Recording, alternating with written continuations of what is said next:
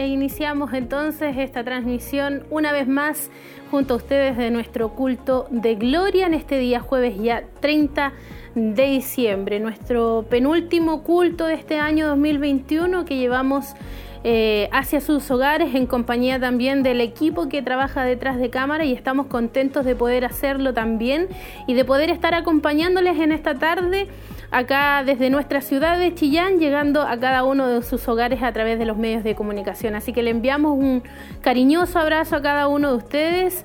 Esperamos que podamos ser parte también de esta bendición maravillosa que ustedes van a estar disfrutando en sus hogares y que pueda compartir con nosotros la bendición que tenemos acá en nuestro templo y que esperamos también que Dios pueda bendecir su vida de una manera especial. Estamos una vez más iniciando este culto de gloria.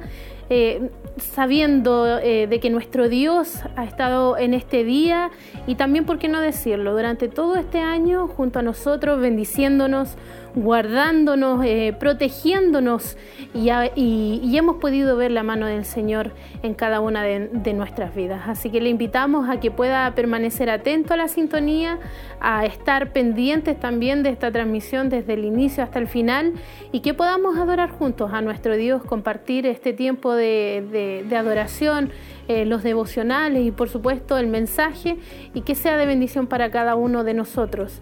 Eh, recuerde que estamos, por supuesto, a través de todos los medios de comunicaciones disponibles. Hemos estado transmitiendo fielmente, a pesar de que durante esta, de este año hemos estado en cuarentena, hemos estado a lo mejor privados de salir de nuestras casas, pero aún así hemos podido durante todo este año llevar hacia sus hogares la transmisión a través de radioemisoras Emaús en el 92.5, en el 102.9 FM, también a través de Televida en nuestro canal digital en www.televida.cl. Estamos también allí en las redes sociales dónde nos puede buscar para ustedes que a lo mejor nos están sintonizando por primera vez, eh, por primera vez escuchan la radio, por, por, primera vez están sintonizando el canal a través de internet. Bueno, le invitamos a que nos busque allí también en Facebook. Está la plataforma disponible para que usted nos encuentre allí y nos busque como Televida Chillán y también en YouTube nos busque allí como Televida HD. Y de paso, por supuesto, le invitamos a que nos pueda también dejar sus comentarios. Si se ha dado el, tiempo de poder eh, estar ahí revisando y buscándonos a través de estas plataformas, pueda saludarnos también, eh, indicarnos, por supuesto, para nosotros también es una alegría eh, saber desde dónde nos sintoniza, poder conocer los lugares, las distancias a lo mejor que hoy estamos cubriendo a través de estos medios de comunicación. Para nosotros no sería muy grato poder leer cada uno de los saludos que nos lleguen en esta tarde. Y también si hay alguna petición de oración, también la puede dejar allí plasmada en la caja de comentarios y nosotros por supuesto vamos a estar recepcionando todas esas peticiones y nuestro obispo al final del culto va a estar también orando por cada una de ellas. Ahí están entonces los medios disponibles, los cuales Dios ha provisto también para que hoy usted allí donde se encuentra, ya sea en el trabajo, en el hogar, em, o a lo mejor algunos iniciando ahí periodos de vacaciones, pero van con su radio encendida o van con, el internet ahí eh, activado, puedan igualmente disfrutar de esta transmisión que estamos realizando en vivo y como decía en directo. No es una grabación, estamos a minutos de poder iniciar cuando ya son las 19 con 55 minutos y poder llevar hacia sus hogares toda la bendición. Hay una tremenda bendición en este lugar, tenemos la oportunidad de, reunirnos como iglesia eh, dentro también de, los parámetros del protocolo que, se exige, pero tenemos la oportunidad de reunirnos junto a nuestros hermanos, un lindo grupo aparte ya ha podido llegar a este lugar desde muy temprano, algunos hermanos llegando alrededor de las 7 de la tarde, 7 y media y así han ido de poco a poco acercándose a este lugar a compartir esta bendición. Eh, recordemos que ya estamos a Eh, prácticamente a horas de, finalizar este año 2021 para dar la bienvenida al año 2022 y nuestros hermanos también han querido poder estar en este lugar, compartir esta bendición, agradecer a Dios eh, por lo que Él ha hecho durante todo este año. Y por supuesto el día de mañana también eh, tenemos la oportunidad de poder reunirnos. Y ahí algunos que estarán a través, lo pueden ver en pantalla, tenemos este día viernes, precisamente el día de mañana, el 31 de diciembre a las 9 y media de la noche estará iniciando un culto especial, un culto de gratitud, donde vamos, eh, por supuesto, a adorar al Señor, vamos a agradecer a Él por este año y además también tendremos la oportunidad de poder recibir una palabra que, por supuesto, de alguna manera nos enfoca, nos proyecta para este próximo año que viene, si el Señor no retorna antes, y nos estaremos también preparando en un servicio especial de adoración a nuestro Dios y que además contará también con, un servicio especial de Santa Cena. Así que invitados todos para que el día de mañana puedan estar compartiendo en este lugar y podamos desarrollar un culto donde vamos a bendecir el nombre de nuestro Dios, vamos a recibir su bendición, las familias aprovechan también de poder venir, eh, aprovechan ahí también de tener este tiempo de coinonía y al finalizar ahí aprovechan también de abrazarse como familia que somos. Así que Usted está invitado, usted está invitada, si quiere compartir, todavía hay tiempo para que se inscriba y pueda de esa forma entonces estar, estar siendo parte también de esta, de esta noche especial de adoración a nuestro Dios, de este culto de gratitud con servicio especial de Santa Cena. Esa es la información para mañana.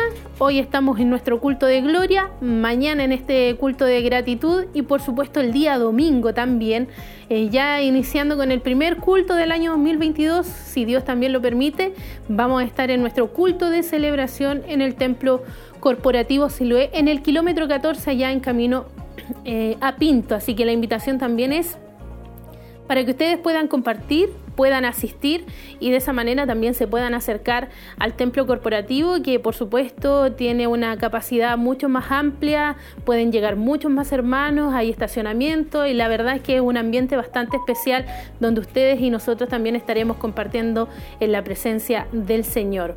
Y como les mencionaba hoy día vamos a tener la oportunidad de escuchar un, tema en la voz de nuestro obispo Hugo Alfonso Montesinos. Recuerde que aquellos que han venido siguiendo las transmisiones todos días jueves han ido escuchando acerca de el verdadero carácter del cristiano, una serie que nos ha venido a mostrar eh, la necesidad como cristiano que tenemos de poder también eh, demostrar estos frutos del Espíritu y poder también evidenciar un verdadero carácter. ¿Cuál es el verdadero carácter? ¿Qué es lo que nos falta en nuestra vida aún y que a lo mejor ahí a través de la palabra hemos ido encontrando la respuesta? Y hoy vamos a tener nuevamente una lección, ya vamos en la número 9, han sido nueve semanas donde hemos ido escuchando esta serie y hoy nos toca la lección número 9 que lleva por título Mansedumbre y Templanza. Va a estar en el libro de Mateo capítulo 5, versículo 5. Y voy a aprovechar de, leerle el versículo que está acá y dice, bienaventurados los mansos, porque ellos recibirán la tierra por heredad. Ese es el versículo entonces. Aproveche usted entonces de tomar su Biblia también a lo mejor hay algunos que han venido siguiendo todas estas temáticas y han aprovechado a lo mejor de, apuntar, de escribir, de anotar lo que Dios ha ministrado a sus vidas. Así que le invitamos a que lo pueda hacer también y prepararse. Porque nosotros acá ya hemos iniciado, hemos comenzado con este culto de gloria y vamos a tener una oportunidad maravillosa de poder oír palabra del Señor y al mismo tiempo de adorar y bendecir su nombre a través de las alabanzas que serán entonadas por el grupo Renuevo Así que le invitamos a ustedes a participar, a unirse, a no eh, separarse, a lo mejor aquellos que están a través de la, de la radio, de la televisión, a estar ahí pendientes porque hay bendición para usted. Hay una palabra de Dios para usted. Y lo más importante es que tendremos también la oportunidad hoy de poder engrandecer el nombre de nuestro Dios, de poder levantar su nombre, de glorificarle a Él con nuestro corazón. Y yo creo que eso también debe ser algo importante y a pesar de todo a lo mejor que podamos eh, estar pasando, viviendo, podemos decir de que Dios ha sido bueno y, y también podemos decir de que Dios a pesar de todo, Él nos ama. Y hoy estamos en este lugar, nos hemos reunido porque queremos agradecer a este Dios fiel y verdadero y esperamos que ustedes también tengan el mismo ánimo, el mismo sentir y quiero desde ya invitarles a que podamos entonces compartir junto a ustedes lo que será y lo que está dando inicio de nuestro culto de gloria.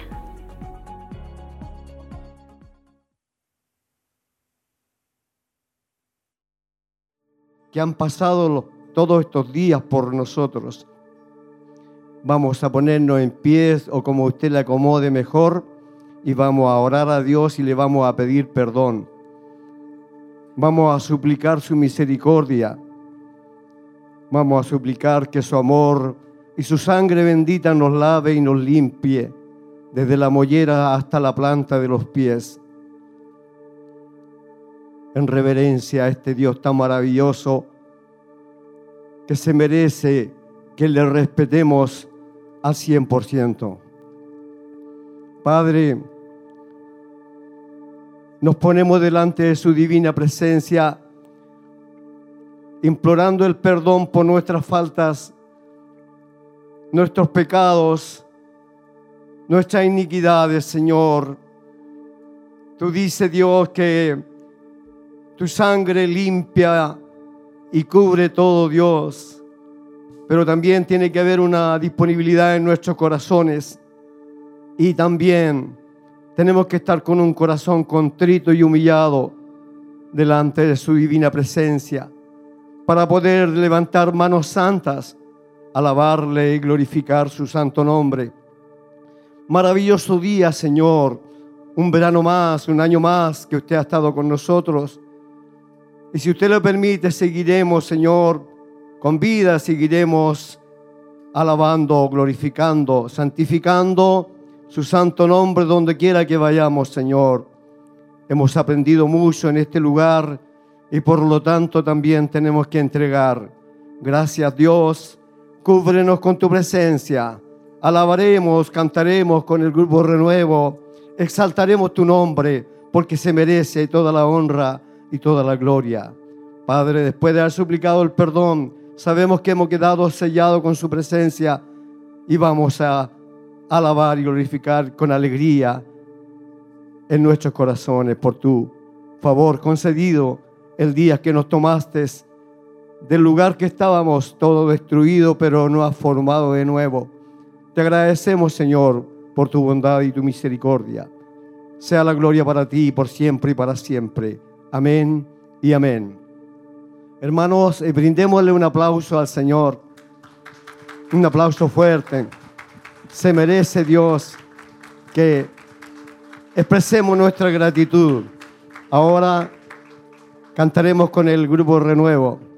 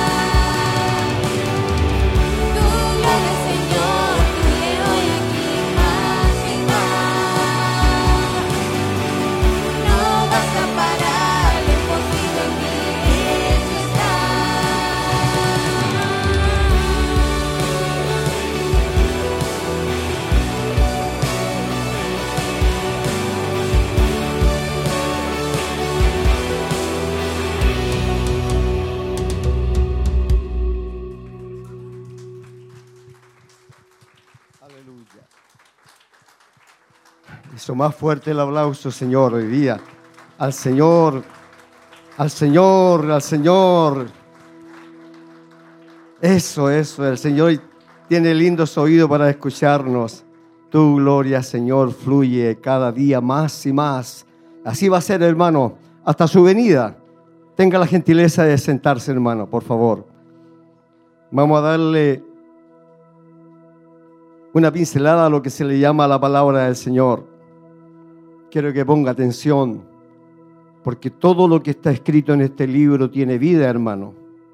Todo, todo, hasta lo más mínimo. Es inspirado por Dios. Dice así, la exposición de tus palabras hace entender a los simples.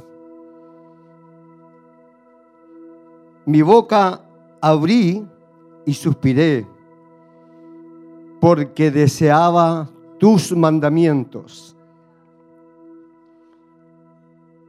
Mírame y ten misericordia de mí, como acostumbras con los que aman tu nombre.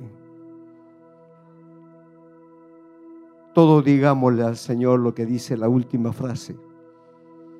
Ordena mis pasos con tu palabra.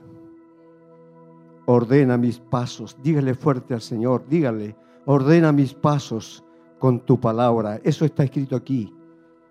Démosle gracia al Señor. Démosle gracia al Señor. Es momento de darle gracia.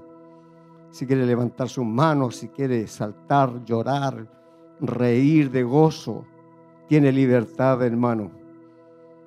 Yo estoy muy contento porque esto es maravilloso. Estar en la casa del Señor y estar gozándose en la presencia del Señor es maravilloso. Le invito a que oremos al Señor, oraremos por lo principal que es el predicador, su palabra y todo lo que va a acontecer en el nombre del Señor. Como usted guste, sentado, como el Señor le dé el lugar para hacerlo. Padre, estamos llenos de gozo, Señor, de felicidad. Nos presentamos nuevamente delante de su divina presencia. Ahora es para agradecer, Señor, porque tenemos gratitud en nuestros corazones el hecho que hayamos entrado a este lugar, Dios, ya es una bendición. Aquí estamos de fiesta con tu presencia. Tócanos, Señor. Tócanos, Padre. Acarícianos con tu Santo Espíritu, mi Dios. Te necesitamos enormemente. Necesitamos como los alumnos cuando van por primera vez a clase Necesitamos de tu enseñanza, necesitamos de la brújula, necesitamos de tu palabra, pero también necesitamos del que expresa tu palabra, Señor, del que enseña tu palabra, del que exhorta tu palabra. Unge, Señor, todo su cuerpo del predicador, mi Dios, porque la palabra ya está ungida, pero necesitamos que tú refuerces, Señor, la garganta, sus cuerdas vocales, mi Dios, y con su sangre bendita le cubras en este día maravilloso. Sabemos que todos hemos llegado con hambre, Señor, de tu palabra, porque queremos crecer, queremos ir de gloria en gloria, Señor. Queremos llegar a la estatura de un varón perfecto para estar delante de su divina presencia y algún día recibir la corona de vida eterna. Gracias Padre, gracias Hijo y gracias Espíritu Santo. Amén, amén. Ahora nos ponemos en pies con la alegría que debemos tener nosotros los cristianos. Alabaremos y glorificaremos su santo nombre. Glorifiquemos al Señor. Gloria a Dios, gloria a Dios, gloria a Dios. El grupo nuevo tiene la oportunidad y yo le deseo muchas bendiciones a usted y mi amado hermano. Son mi familia más preciosa que he tenido en mi vida. Una familia muy, muy preciosa. Que Dios les bendiga siempre.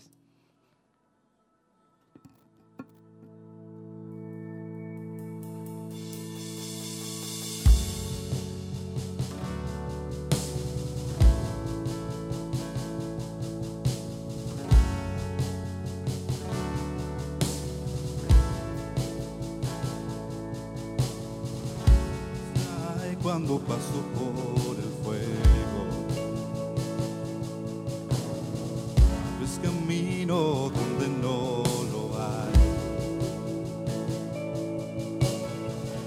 Recordar lo que has hecho en mí, lo que un día fui, lo que recorrí. Sé que a mi lado siempre estás, uno más entre las llamas. Estuvo junto a mí,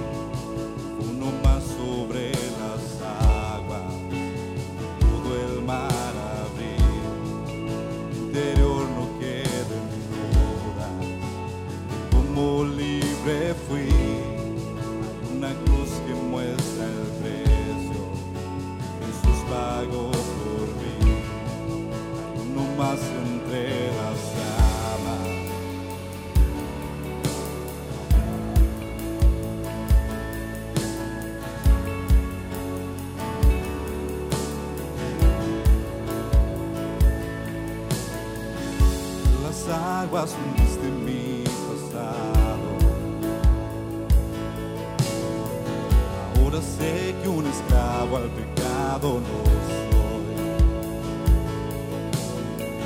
Tropezar en mi caminar, me levantaré, yo persistiré. Miro al frente y no volveré nunca atrás. Yo sé que a mi lado siempre estás. Hay uno más entre las llamas. Junto a mí. Hay uno más sobre las aguas. Puede el mar abrir. En mi interior no queden dudas. De cómo libre fui.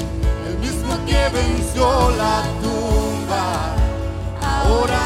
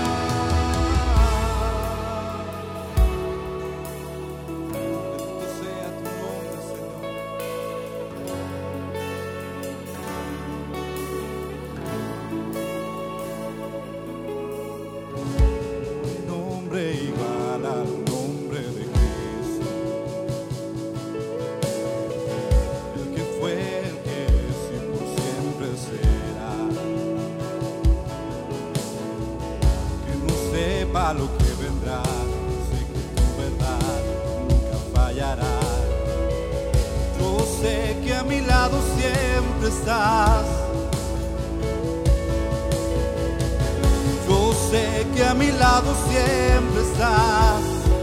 Habrá uno más entre las llamas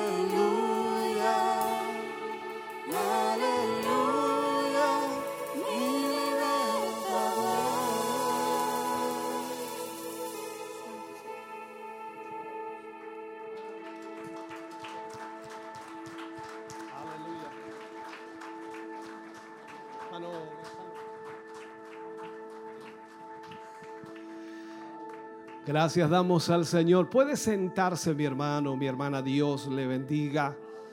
Le damos muchas gracias al Señor de poder estar reunidos en esta tarde de día jueves. Y estamos ya 30 de diciembre. Estoy bien, ¿cierto? 30 de diciembre. A veces me equivoco en la fecha. Y agradecemos al Señor estar llegando ya al final de este año. Imagínense cómo ha pasado este año tan rápido. Dios permita que el próximo año que viene, si Dios se tarda en venir, sea un año en el cual cada uno de nosotros, en lo que Dios desea y quiere de nosotros, podamos dar lo mejor de nuestra vida. Alguien dijo, hay que dar el 110%. Y otro le responde, dice, pero eso no existe porque el 100% es el total de uno. Es que hay que dar más de lo que puede dar uno. Esta es una realidad que todos vivimos y cada uno de nosotros hacemos esfuerzos para hacer lo mejor que podemos para el Señor. Eso no evita ni tampoco nos deja exento de cometer errores o equivocaciones o faltas o fallas y aún pecados. Por lo tanto, cada uno de nosotros debemos hacer lo mejor para el Señor y siempre tener la conciencia de que ante el Señor estamos constantemente. Siempre estamos en su presencia, no importa en el lugar que estemos, siempre estamos en presencia de Dios. Yo agradezco al Señor el poder verles, poder tenerles acá, poder saludarles también algunos de ustedes que pude saludar en la pasadita para acá. Ver a nuestra hermana María Mardones, allá está nuestra hermana María, Dios le bendiga, hermana María. No va a poder danzar, hermana María, ¿ya? pero esperemos que se recupere pronto. Y siempre bromeamos con ella, hay, mucho cariño ahí, ¿no? Así que damos gracias al Señor. Mis hermanos amados, vamos a ir a ofrendar antes de ir a la palabra de Dios. eh, vamos a ofrendar y por supuesto usted conoce cómo lo hacemos. eh, la cajita pasará por su lugar, que es la forma de ofrendar. Y si usted, por supuesto, quiere hacerlo de otra manera, tiene la posibilidad de hacerlo a través de su tarjeta. Allá atrás está la mesita, la cual usted puede utilizar o ir allá para, a través de la maquinita de Red Bank, hacer su ofrenda, su compromiso o también su diezmo, en fin, puede hacerlo sin ningún problema. Para nuestros hermanos que están en la radio, la televisión, la internet, les llegará a su WhatsApp toda la información para que usted pueda ofrendar. Siempre es importante que aunque no están en el culto, entendemos también que son parte de la obra del Señor y uno siempre con gratitud debe dar para el Señor. Ahí están todos los datos para que usted pueda hacer esa transferencia electrónica y de esa manera, por supuesto, bendecir la obra del Señor. Para todos nuestros hermanos que están acá presentes, eh, sabemos y entendemos que la televisión está de alguna manera marcando fuertemente la vida de muchas personas en el sentido de que el poder ver la transmisión, el mensaje les bendice, el culto les bendice. Y algunos me han preguntado acerca del Roku, ¿no? Y me dicen, ¿cómo es eso, pastor? Bueno, es un aparatito que permite que su televisor se transforme en un Smart TV. Para eso hay que tener internet, por supuesto. Y de esa manera el Roku se conecta a la internet y transforma su televisor en un DirecTV, o no DirecTV, en un Smart TV, esa es la palabra correcta, en un Smart TV. Y usted puede bajar la aplicación de Televida. La aplicación de Televida tiene, por supuesto, la transmisión en vivo de Televida a las 24 horas y también tiene toda la secuencia de mensajes, las series, los programas, tiene todo allí para poder ver el momento que quiera y que decida. Si en algún momento se perdió el culto, lo coloca de nuevo allí y no tiene ningún problema. O sea, es la garantía ¿no? de poder tener ese tipo de información a través de la Internet. Así que si usted eh, lo adquiere, va a tener una bendición también 24 horas al día, si Dios así lo permite. Bien. Vamos a ofrendar entonces, usted da con alegría, con gozo, eh, porque Toda su ofrenda nos permite sostener la obra, proyectar la obra y al mismo tiempo hacer todas esas inversiones que permiten que a través de la televisión muchos puedan acceder y recibir, por supuesto, la señal. Así que gracias a todos por el aporte constante que hacen a la obra del Señor. Vamos entonces a orar. Padre, en el nombre de Jesús, vamos ante tu presencia, Señor, dando muchas gracias Agradecemos eh, el hermoso grupo de hermanos reunidos aquí en esta tarde. Agradecemos la disposición y el deseo y anhelo también de poder estar aquí para adorarte, exaltarte, Señor. Gracias por cada uno de ellos. Al ofrendar en este momento, Señor, sin duda esperamos que tu presencia pueda tocar sus corazones y pueda traer sobre sus vidas, Señor, un espíritu de generosidad que sin duda, Señor, aplica a aquellos que realmente entienden, Señor, que tú has sido bueno y maravilloso para con nosotros. De lo recibido de tu mano damos, es lo que la Escritura nos enseña. Y creemos con todo nuestro corazón que tu pueblo, tu iglesia ha sido bendecida, ha sido sostenida y sin duda, Dios mío, tu mano ha sido favorable a sus vidas. Multiplícale, Señor, mucho más y bendíceles mucho más, porque de esa manera también tu obra es sostenida. Pedimos y rogamos, Señor, una multiplicación de estas ofrendas que van a ser recibidas para el sostenimiento de tu obra. Lo pedimos y lo rogamos en el nombre de Jesús. Amén y amén, Señor. Canta el grupo Renuevo al Señor. Usted ofrenda para la obra del Señor. La Escritura dice, Dios ama al dador alegre.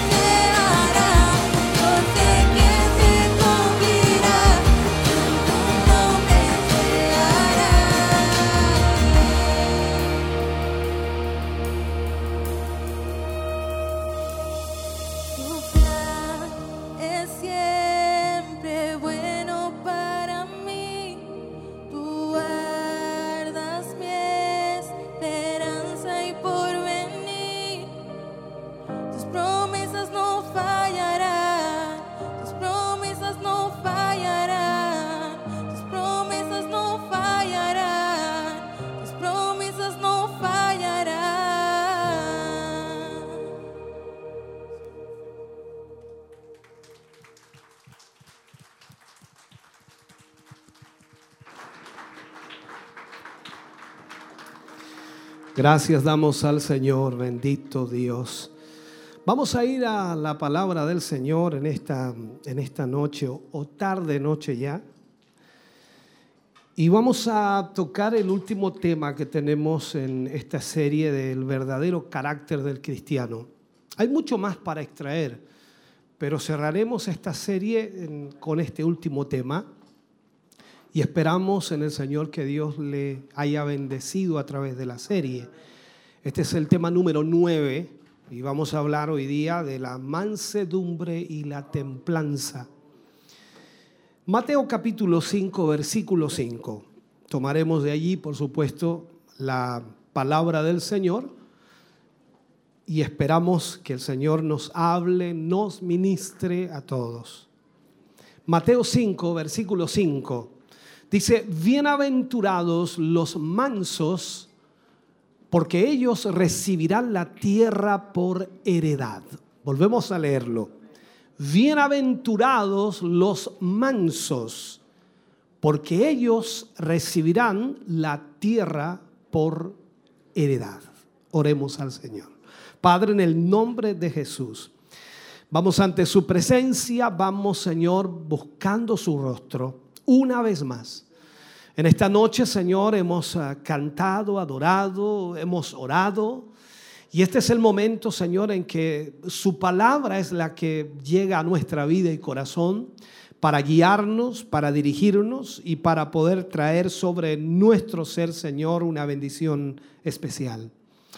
Yo le pido, Señor, que usted me guíe, me dirija y que a través de lo que vamos a ministrar a su iglesia, a su pueblo, cada uno de sus hijos puedan, Señor, recibir una ministración de parte suya.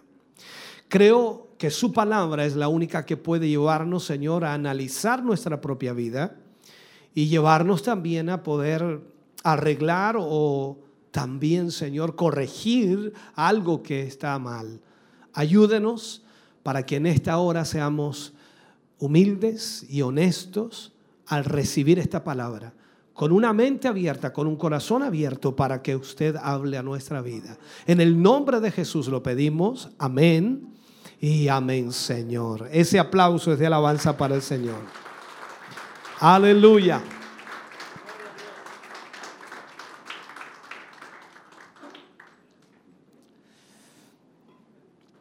Vamos entonces a hablar en el día de hoy, en esta última, el último tema de esta serie, la lección número 9. Vamos a hablar de la mansedumbre y templanza. La mansedumbre es la, octava característica eh, que aparece, por supuesto, enumerada en la lista del fruto del Espíritu, allá en el libro de Gálatas, en el capítulo 5, versículo 22 y 23. Vendría a ser entonces la octava característica. De hecho, eh, el Señor Jesús en el Sermón del Monte declaró una bienaventuranza para aquellos que reflejan esta cualidad. Y cuando Él lo plantea de esta manera, les promete a los que tienen esta cualidad de la mansedumbre que ellos serían los que heredarían la tierra prometida. No es cualquier cosa lo que está diciendo allí, ¿no? Ellos serían los que heredarían la tierra prometida. Bienaventuranza, por supuesto, tomada del Antiguo Testamento. Eso es lo que Jesús estaba diciendo allí. Cuando nosotros vamos, por ejemplo, al Salmo 37, versículo 11, dice, pero los mansos heredarán la tierra y se recrearán con abundancia de paz. Entonces, la mansedumbre es una gloriosa virtud que tiene muchos, muchos efectos buenos y que benefician, por supuesto, a cada creyente que tiene este, este atributo, lo vamos a poner así. Además que son de una tremenda importancia para nuestro servicio y en el trato con nuestros semejantes o semejantes. Cada vez que nosotros nos eh, comunicamos con los demás, la mansedumbre debe estar presente. Yo creo que este es uno de los frutos que de alguna manera más nos cuesta. Ahora, yo creo que el Señor es el que puede dar este fruto, más allá de que nosotros hagamos tremendos esfuerzos humanos para tratar de tener un fruto que no es nuestro y que nunca podremos lograr humanamente, sino que es un fruto que Dios da y que de esa manera entonces cada creyente puede manejar esta situación. Hemos aprendido en, el proceso de esta serie que, por ejemplo, la paciencia nos permite actuar en todo tipo de pruebas de la manera correcta. Si hay paciencia, entonces nosotros nos enfrentaremos a la prueba, a la dificultad, a la lucha, a la situación, a la circunstancia adecuadamente. Ahora, entendemos también que decimos adecuadamente desde la perspectiva bíblica. Yo sé que para muchos la, situación a veces cambia porque depende de la mirada de cada uno, depende del criterio de cada uno, depende también de cómo ve uno las cosas o la óptica que utiliza para verlo. Nosotros debemos siempre mirar a través de la escritura cuál es la forma correcta de actuar. Si miramos al mundo, el mundo tendrá su forma, su manera, pero la palabra de Dios es la que nos muestra la forma correcta. Entonces, la, mansedumbre, que es lo que comenzamos a hablar, nos permite hacer lo correcto a través de la práctica de nuestro servicio y nuestras obras. La paciencia nos permite, como dije, enfrentarnos a la lucha, a la prueba, a la dificultad en forma correcta.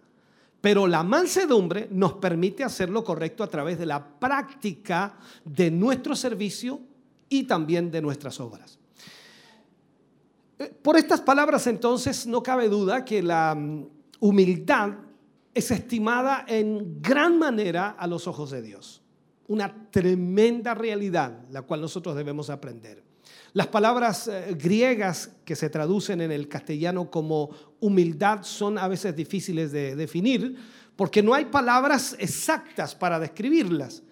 Entonces, el diccionario de la Real Academia eh, Europea define, por ejemplo, humildad como virtud que consiste en el conocimiento de las propias limitaciones y debilidades y en obrar de acuerdo con este conocimiento.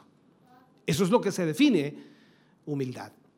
El diccionario bíblico traduce la humildad como sumisión, modestia, reconocer la verdad, aceptar la propia realidad delante de Dios y de los hombres, de que soy polvo y en polvo me voy a convertir. Ahora, nos damos cuenta entonces que esta virtud es extraordinaria.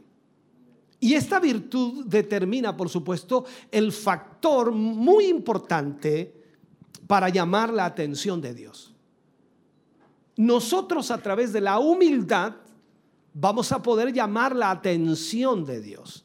De hecho, es el corazón humilde que Dios no puede rechazar y son los humildes los que ganan su favor en esta tierra y es una realidad bíblica. Caso contrario, por supuesto, a los orgullosos, a los cuales ni siquiera vuelve su rostro o ni siquiera se vuelve a verlos.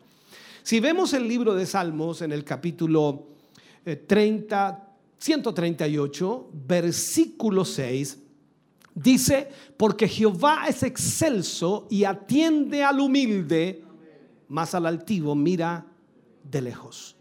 O sea, la humildad llama la atención de Dios.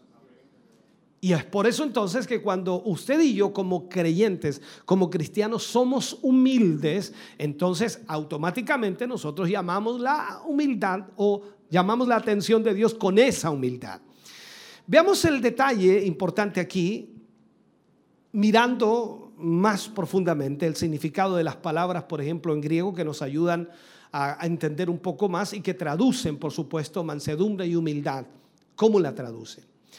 Si vamos al libro de Efesios capítulo 4, versículo 2, dice, yo pues, hablando Pablo aquí, yo pues preso en el Señor, os ruego que andéis como es digno de la vocación con que fuisteis llamados.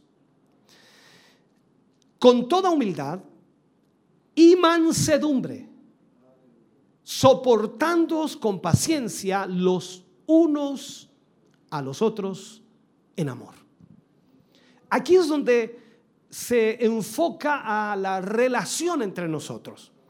¿Cómo nos relacionamos? ¿De qué manera nos relacionamos? Y nos aplica Pablo entonces que dice que nosotros hemos sido llamados y debemos andar como es digno de ese llamado, de esa vocación que Dios nos ha hecho. Y de esa manera entonces nosotros con humildad, con mansedumbre debemos soportarnos con paciencia unos a los otros en amor. Esto es como preguntarle, ¿soporta usted a su hermano? Bueno, e-, eso era para que usted dijera amén, pero se entiende, se entiende.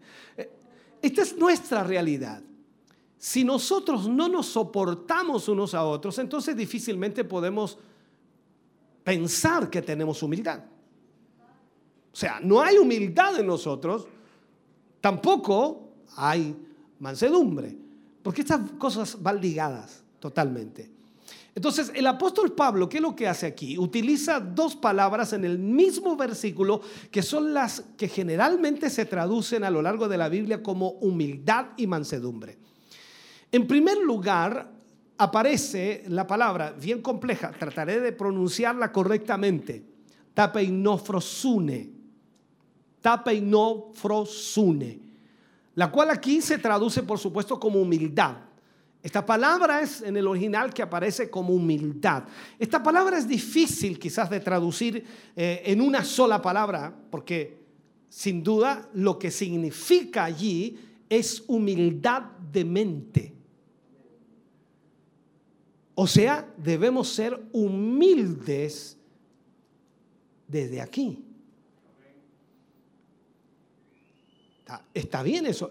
Esto, esto da para mucho, pero lógicamente no voy a tener el tiempo para eh, picar en cada situación. Esto significaría entonces llegar a tener el pleno conocimiento de nuestras capacidades. O sea, yo pienso cuáles son las capacidades que yo tengo, de qué soy realmente capaz, entonces tengo claridad de eso y eso inmediatamente entonces me hace reconocer que no soy capaz de algunas cosas. Y eso me hace humilde. Eh, seamos honestos, ¿cómo, ¿cómo viene a veces el orgullo? Se marca porque creemos que somos más o podemos más de lo que realmente podemos. Entonces, veamos esto.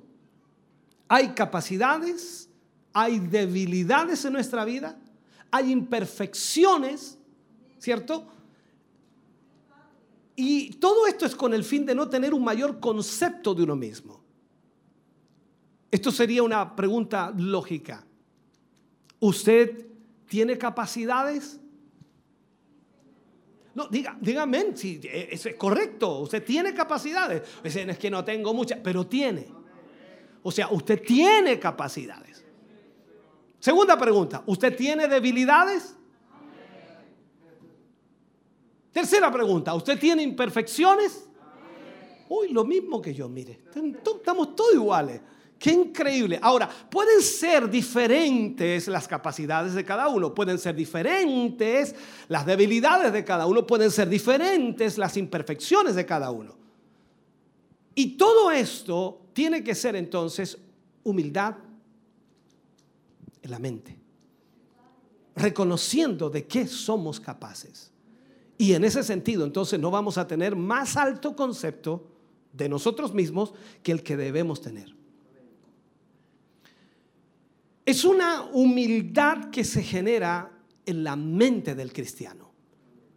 Y por supuesto se refleja en sus actitudes externas. O sea, partimos de aquí, de la mente. ¿Quién soy? Realmente reconozco quién soy. Y no, no tengo un concepto más alto de mí mismo porque reconozco quién soy.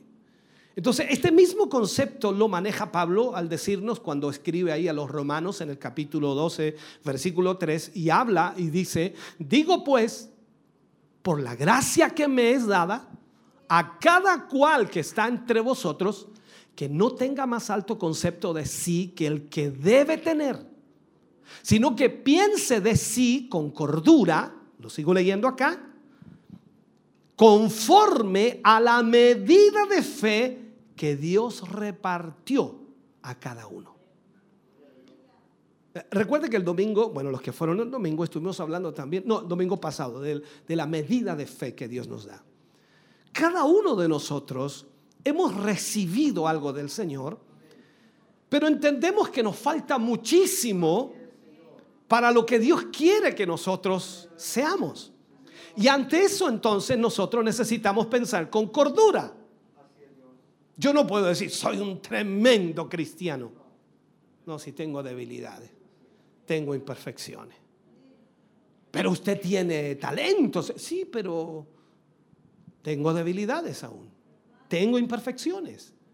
Y todos estamos en esa misma condición, unos más, otros menos, e, es diferente. Pero en este sentido, entonces, Pablo nos aplica esta realidad para que nosotros no tengamos más alto concepto de nosotros mismos que el que debemos tener.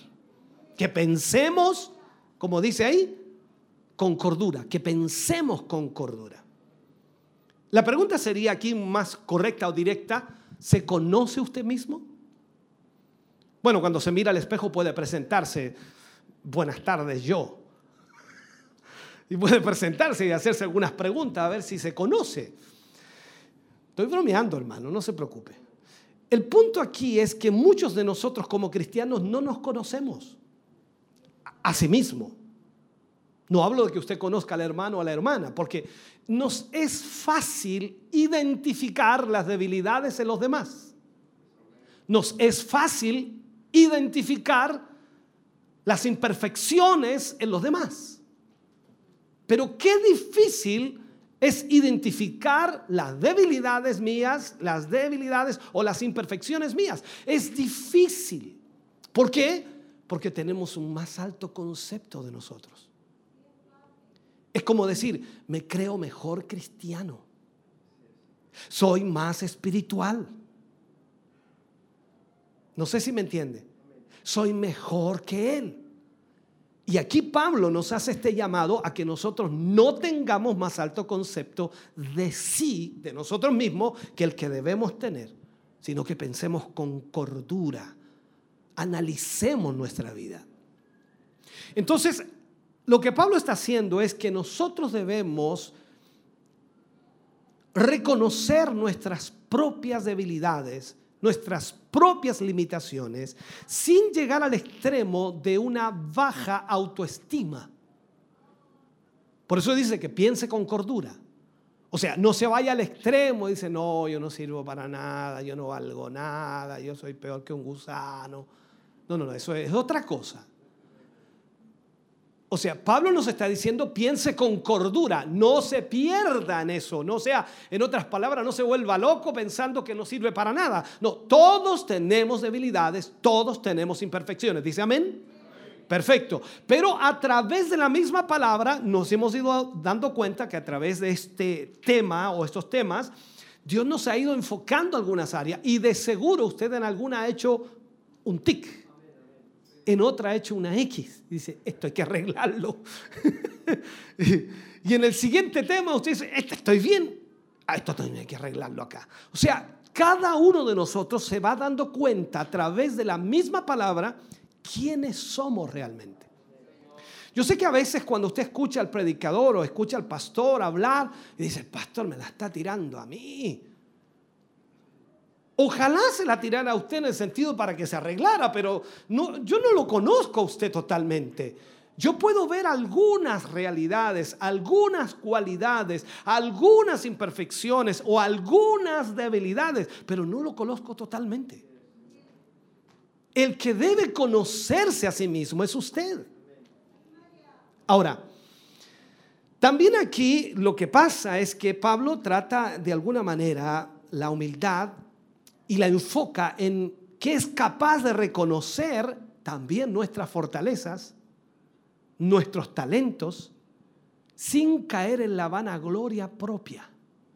O sea, la humildad no nos ciega, sino que nos hace ver la realidad de nuestra vida, Nos hace ver nuestras imperfecciones, nos hace ver todas nuestras debilidades, pero al mismo tiempo nos hace ver nuestras fortalezas y nuestros talentos.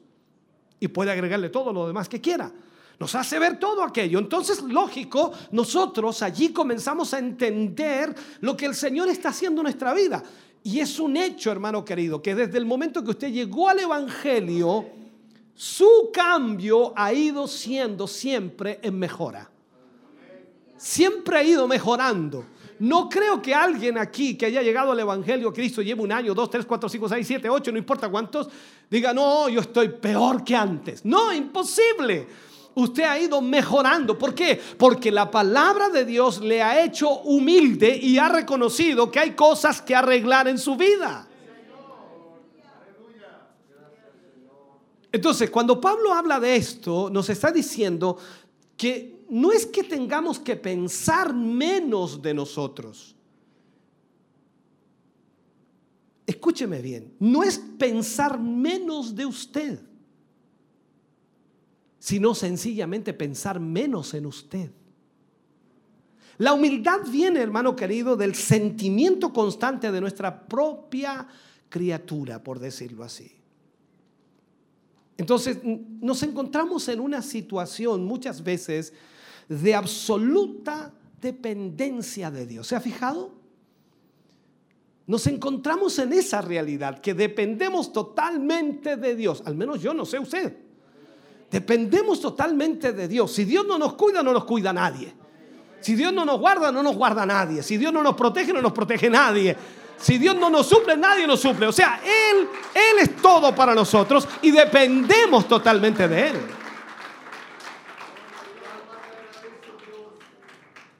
Entonces, somos criaturas y, para la criatura no puede caber sino solo humildad en la presencia del Creador. O sea, no vamos a ir nosotros delante del Señor a decirle, Señor, aquí estoy, pues. No, pues perdóname, pues.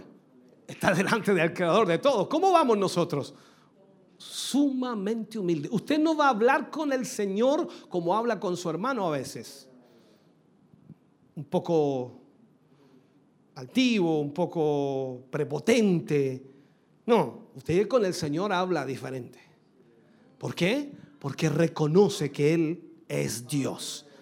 Y usted está muy por debajo de Dios. Entonces hay que ir humildemente allí. Esa es la realidad. Entonces la humildad cristiana se basa en el conocimiento propio. ¿Quién soy? En la, en la contemplación de Jesucristo y en las demandas que Dios hace de nuestra vida. A través de la palabra, Él siempre nos está demandando qué es lo que debemos hacer y cómo debemos hacerlo. Por lo tanto, entonces allí es cuando nosotros tenemos un conocimiento propio de nosotros, porque el Señor nos pide algo y nosotros no lo hacemos, entonces nos damos cuenta que estamos mal. Y aunque refunfuñemos, pataleemos, estamos mal. Esta es una realidad. Esto es como cuando tiene usted el trato con sus hijos, los que son padres y, le dice a su hijo, yo quiero que hagas esto y no lo hace. Y no lo hace. Y cuando trata de excusarse, le dice, pero, pero yo a la otra vez, a la otra vez yo hice algo y, tú no me dijiste nada y ahora que porque te, no, hice esto me vas a castigar. Es que lo de la otra vez no tiene nada que ver con esta vez. Y a veces también nosotros actuamos o queremos actuar de esa manera con el Señor. Ah, Señor, pero si yo, yo fallé una semana nomás, pero estuve toda la otra semana en la iglesia. No, no, no, no, no. Yo te pedí esto esta semana, no me interesa la otra semana. Hay situaciones en las cuales nosotros no, no hacemos lo que Dios nos demanda. Veamos esto. Antes de Cristo,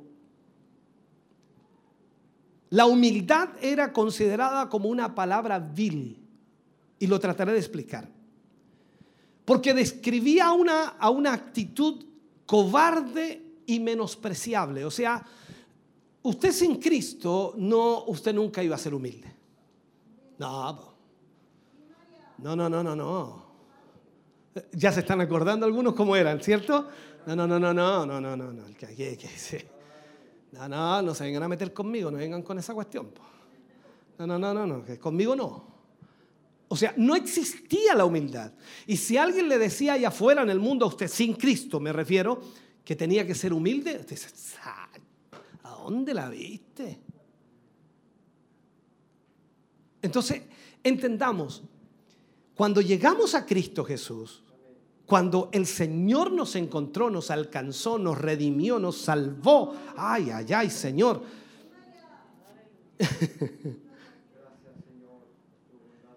¿Qué hizo el Señor con nosotros? El cristianismo, el evangelio, acuñó esta palabra convirtiéndola en una de las grandes virtudes de la fe. Y lo que usted nunca pudo ser allá afuera, le dice el Señor, ahora tienes que ser humilde. ¿Quieres heredar la tierra? ¿Quieres heredar? tienes que ser humilde. Entonces, aquí vemos que la palabra de Dios es la que nos está mostrando quiénes somos realmente.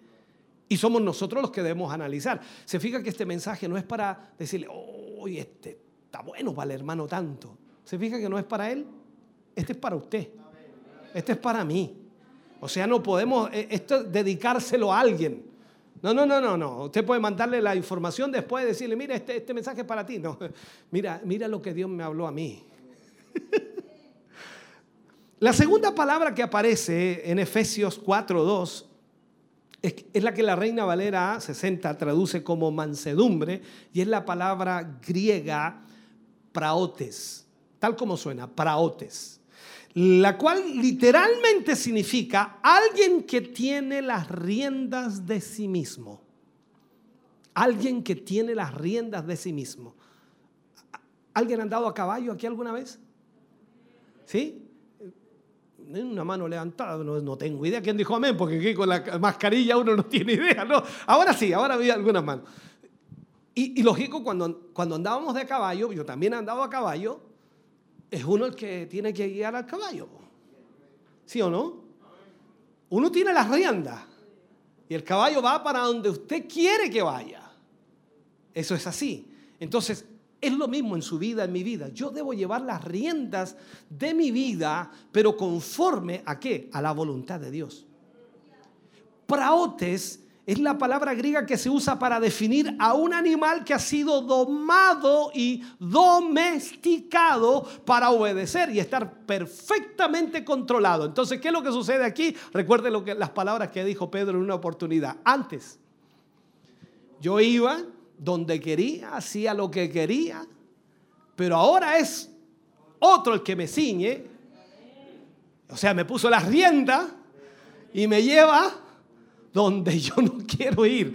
O sea, estamos hablando aquí entonces que nosotros estamos siendo, disculpe, no le voy a, no le voy a decir que estoy un animal, pero esa es la referencia que hace esta palabra praotes.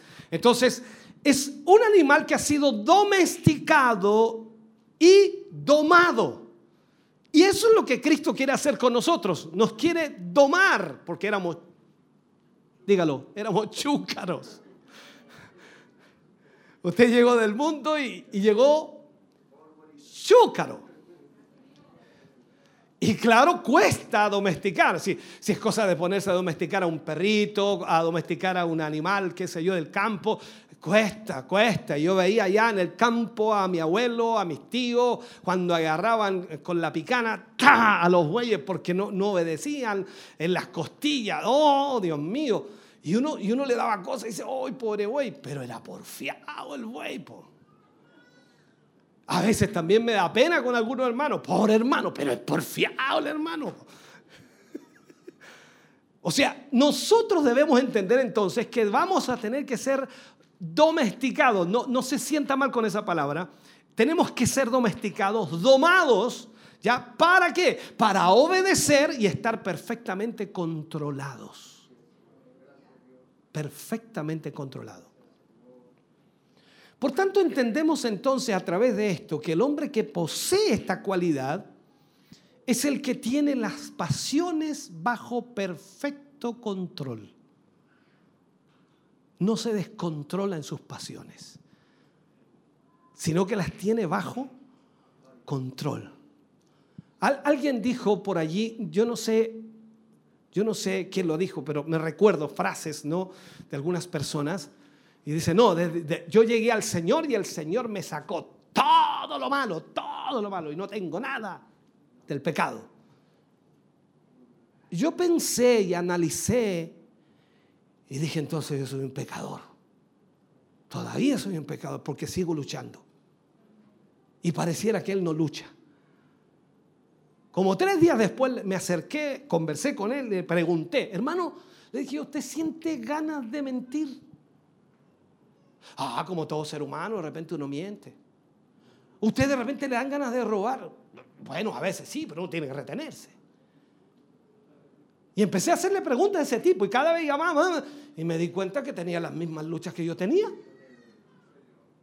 O sea, en el fondo le dije, hermano, usted no puede decir que Dios le quitó todo, en realidad no. Lo que Dios le ha dado es el control de aquello, porque Dios le está perfeccionando y en otras palabras, como dijimos anteriormente, le ha domado para que usted pueda controlar su vida y pueda de esa manera, a través de la guía del Espíritu Santo, pueda usted tener el control perfecto en todas las áreas de su vida. Ahora, no sería justo decir que tal hombre tiene un control eh, propio, total de su vida, porque tal cualidad sería rebasar la capacidad humana. Totalmente. Seguimos siendo humanos. Seguimos caminando aquí en este mundo y las luchas y las presiones están allí. Cada día que usted se levanta, como dice la escritura, cada día trae su propio mal.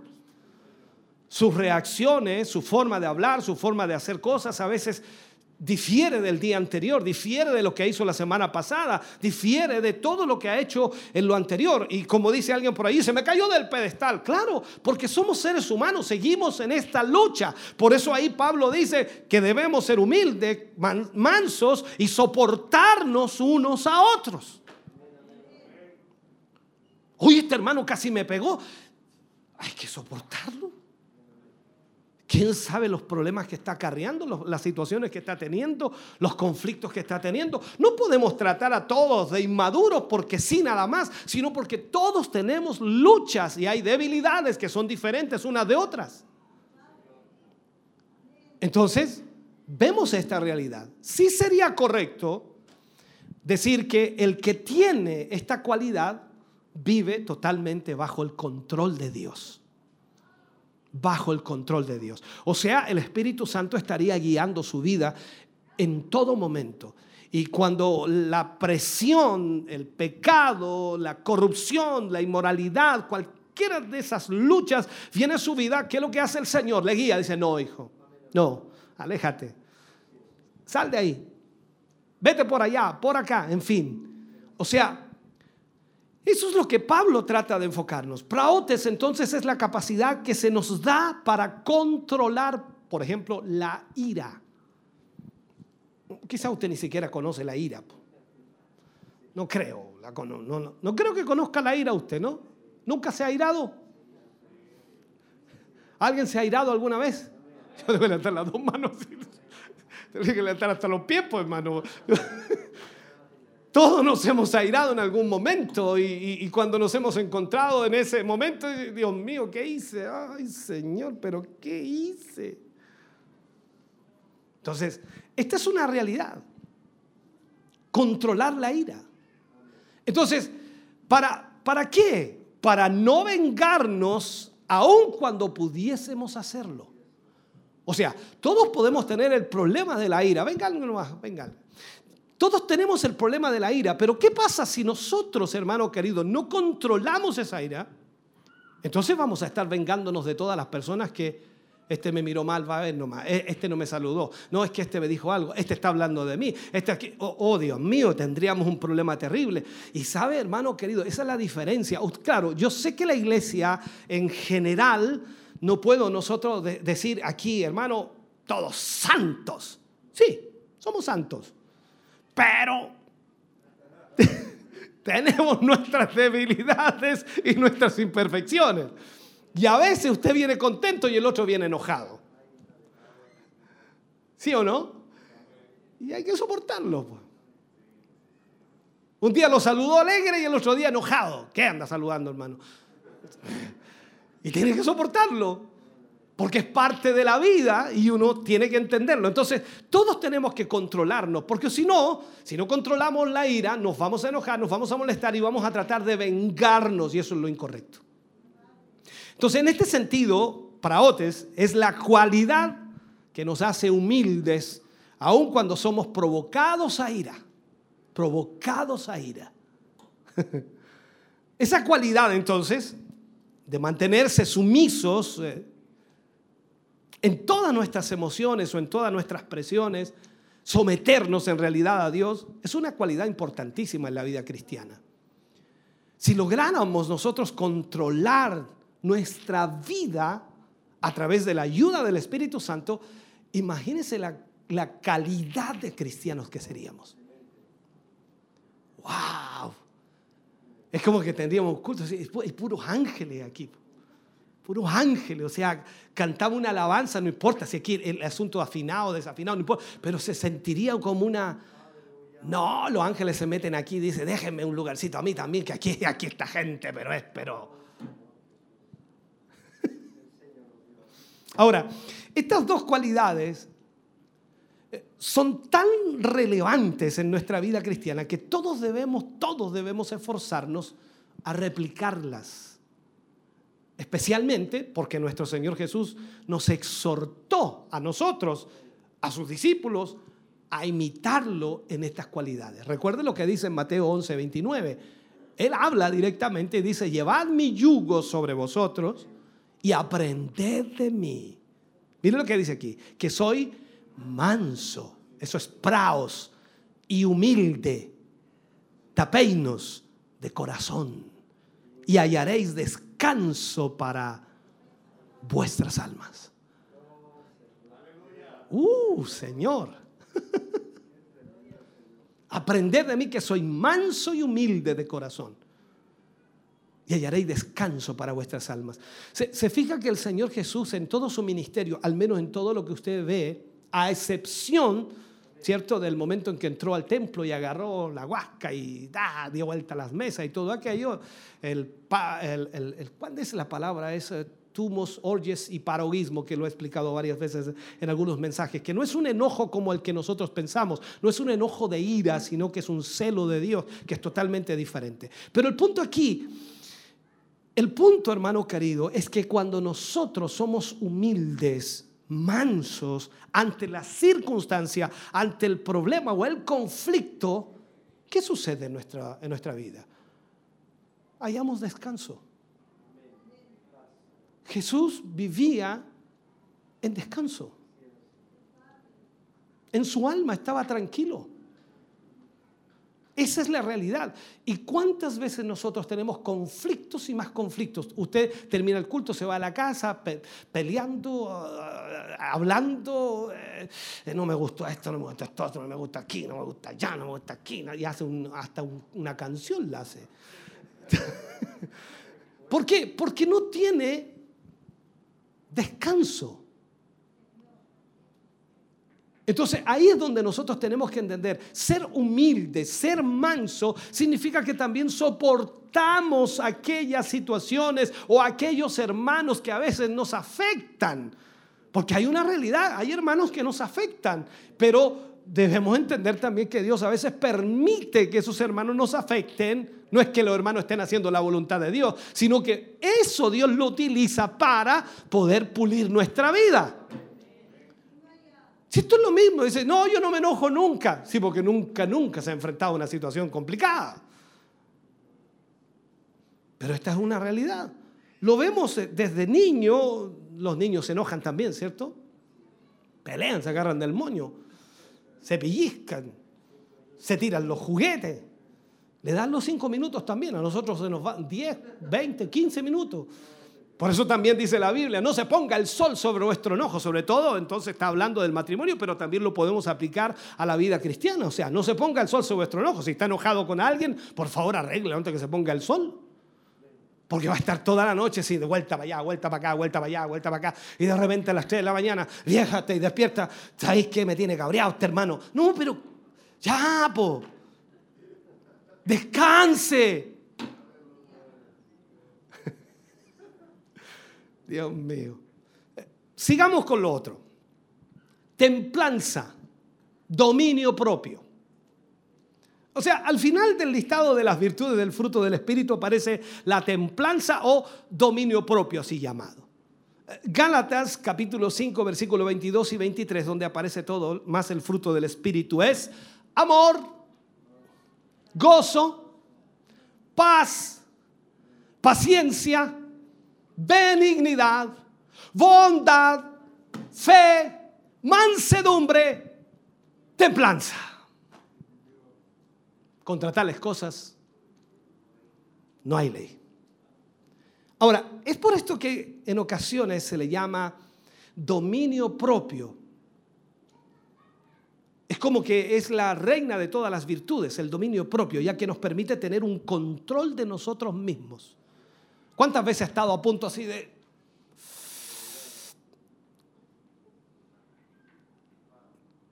El hermano, el predicador, el diácono, el pastor, el obispo.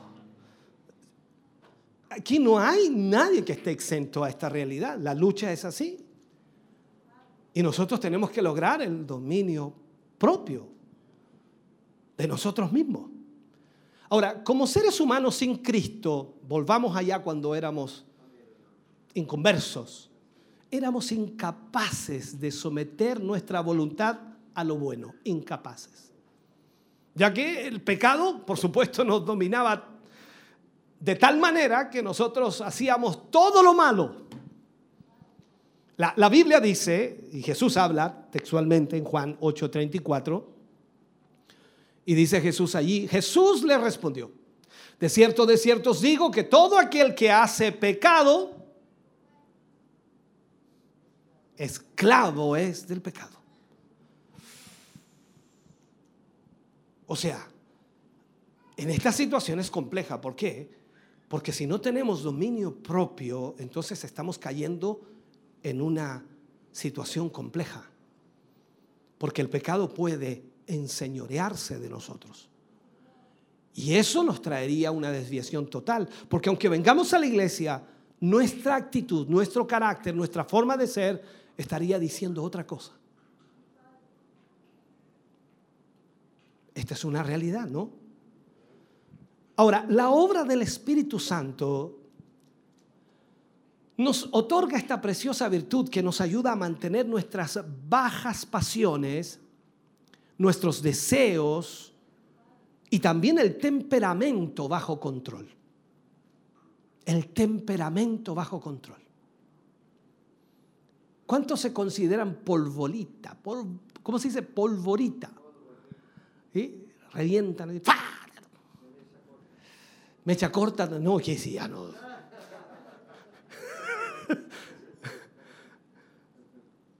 ¿Cuántos a veces actuamos en forma precipitada, acelerada. Las presiones de la vida, ¿no? Esto se va juntando, se va acumulando va haciendo presión constantemente. Una situación, otra, usted se levanta en la mañana, tiene que irse rápido al trabajo, se quedó dormido, el reloj no sonó, no es que no estaba conectada la corriente, que no es que se cortó la luz en la noche y no me di cuenta, y se levanta y rapidito agarra el auto, pinchado, ay Dios mío, y ahí empieza a acumularse, acumularse, acumularse, se viene taco, el semáforo se echó a perder, ah, hay un choque, no puede pasar, ay Dios mío, voy a llegar tarde el jefe, no, no tengo cargado el celular, no puedo llamar, no puedo avisar. Se le empiezan a juntar las cosas. Luego llegan al trabajo y todo el mundo, todo el día, todo el día. Llegaste tarde, llegaste atrasado, o llegaste atrasado hoy día, hoy a la horita que llegaste te pasaste. Y empieza todo el día, todo el día, la presión, la presión, la presión, la presión, la presión. Después llega el culto y llega atrasado más encima y el portero le dice, otra vez atrasado, ¡ah, por Dios!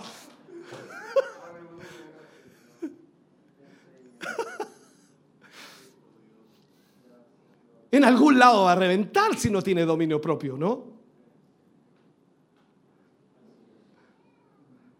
Todas las presiones de la vida se, acumulan. En las hermanas igual, yo doy caso de los hermanos, pero las hermanas igual. Las cocinas. Estaba viendo una cosa, se les quemó la, la, cocina, Dios mío, el olor, ay Señor Jesús, hacer de nuevo el arroz, hacer de nuevo esto, ah.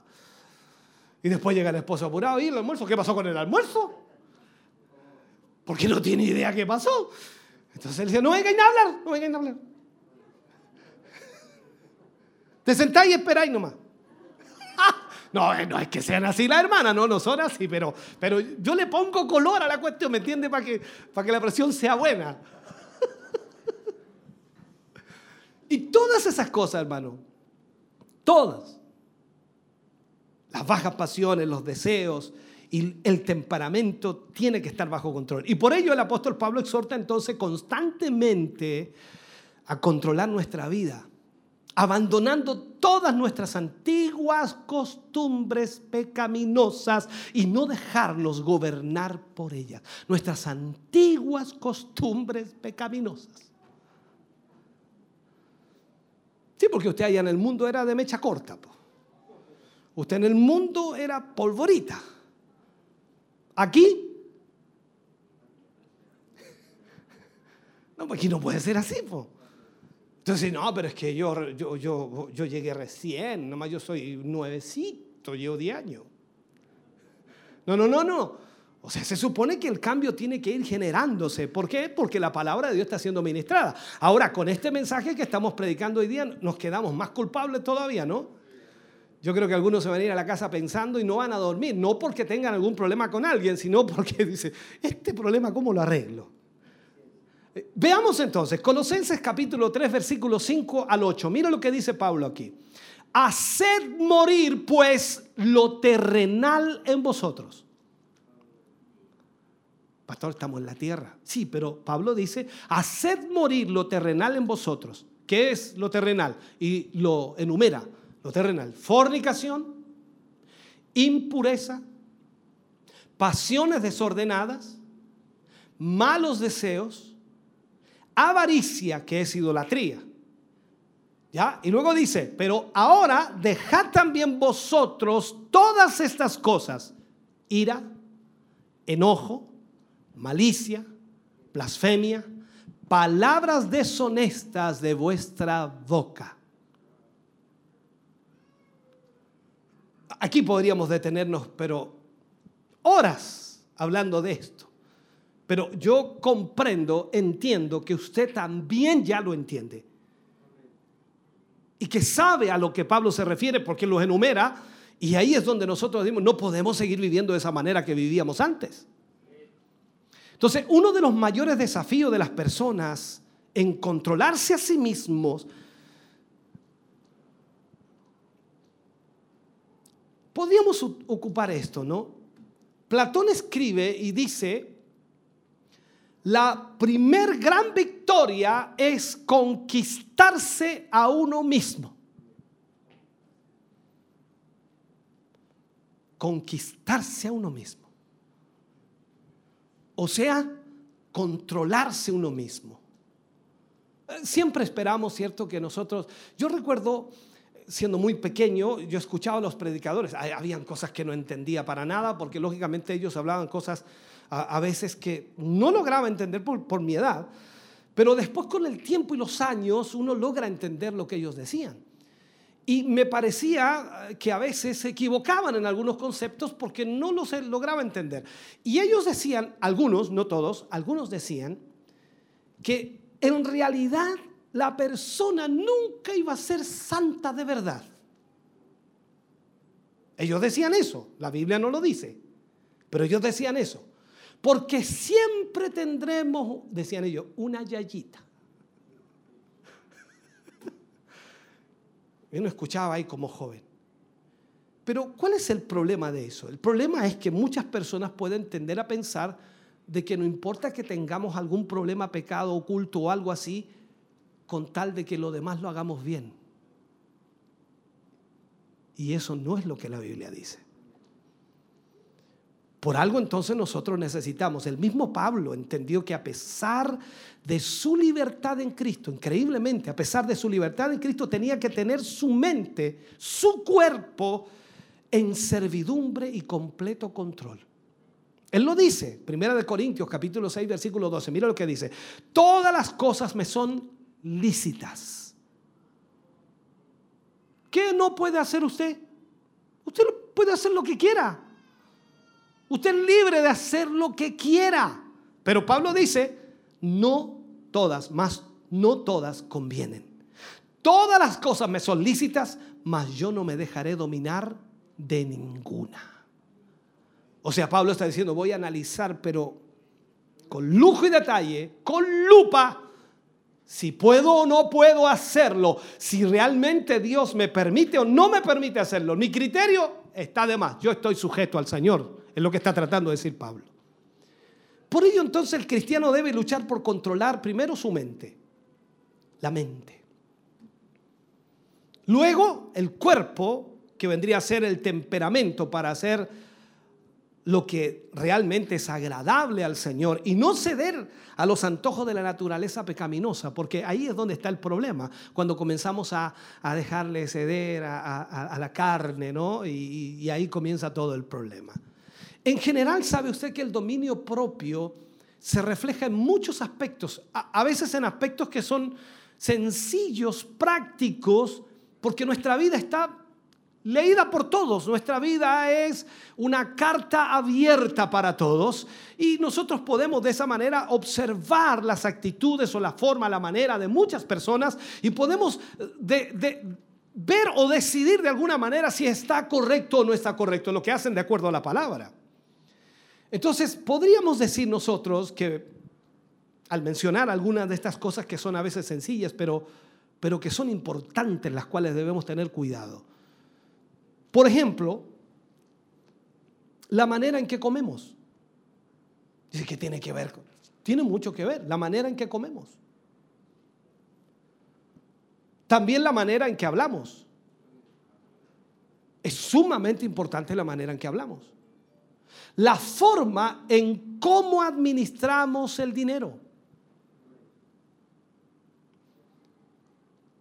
El uso del tiempo. Estamos hablando de controlarnos a nosotros mismos y de esa manera entonces el uso del tiempo, nuestras actitudes, ni hablar, ¿no? Nuestras actitudes. Otro ejemplo sería levantarnos temprano para buscar al Señor, buscar a Dios. ¿Lo hacemos? ¿No lo hacemos? Ahí está la respuesta suya. Para vencer la lentitud y la pereza tenemos que hacer algo. Para servir a Dios tenemos que hacer algo. Entonces, cuando se presentan los deseos de la carne, lógicamente eso se refleja en la vida de la persona. Ni hablar cuando hablamos de sentimientos, nuestros sentimientos. ¿Sabe usted que no todo lo que sentimos es de Dios?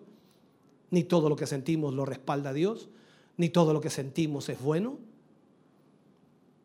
Por eso aquí tenemos que tener mucho cuidado y mirar siempre la escritura a ver si estamos o no en lo correcto. Nuestros sentimientos, incluso hasta la manera de vestirnos.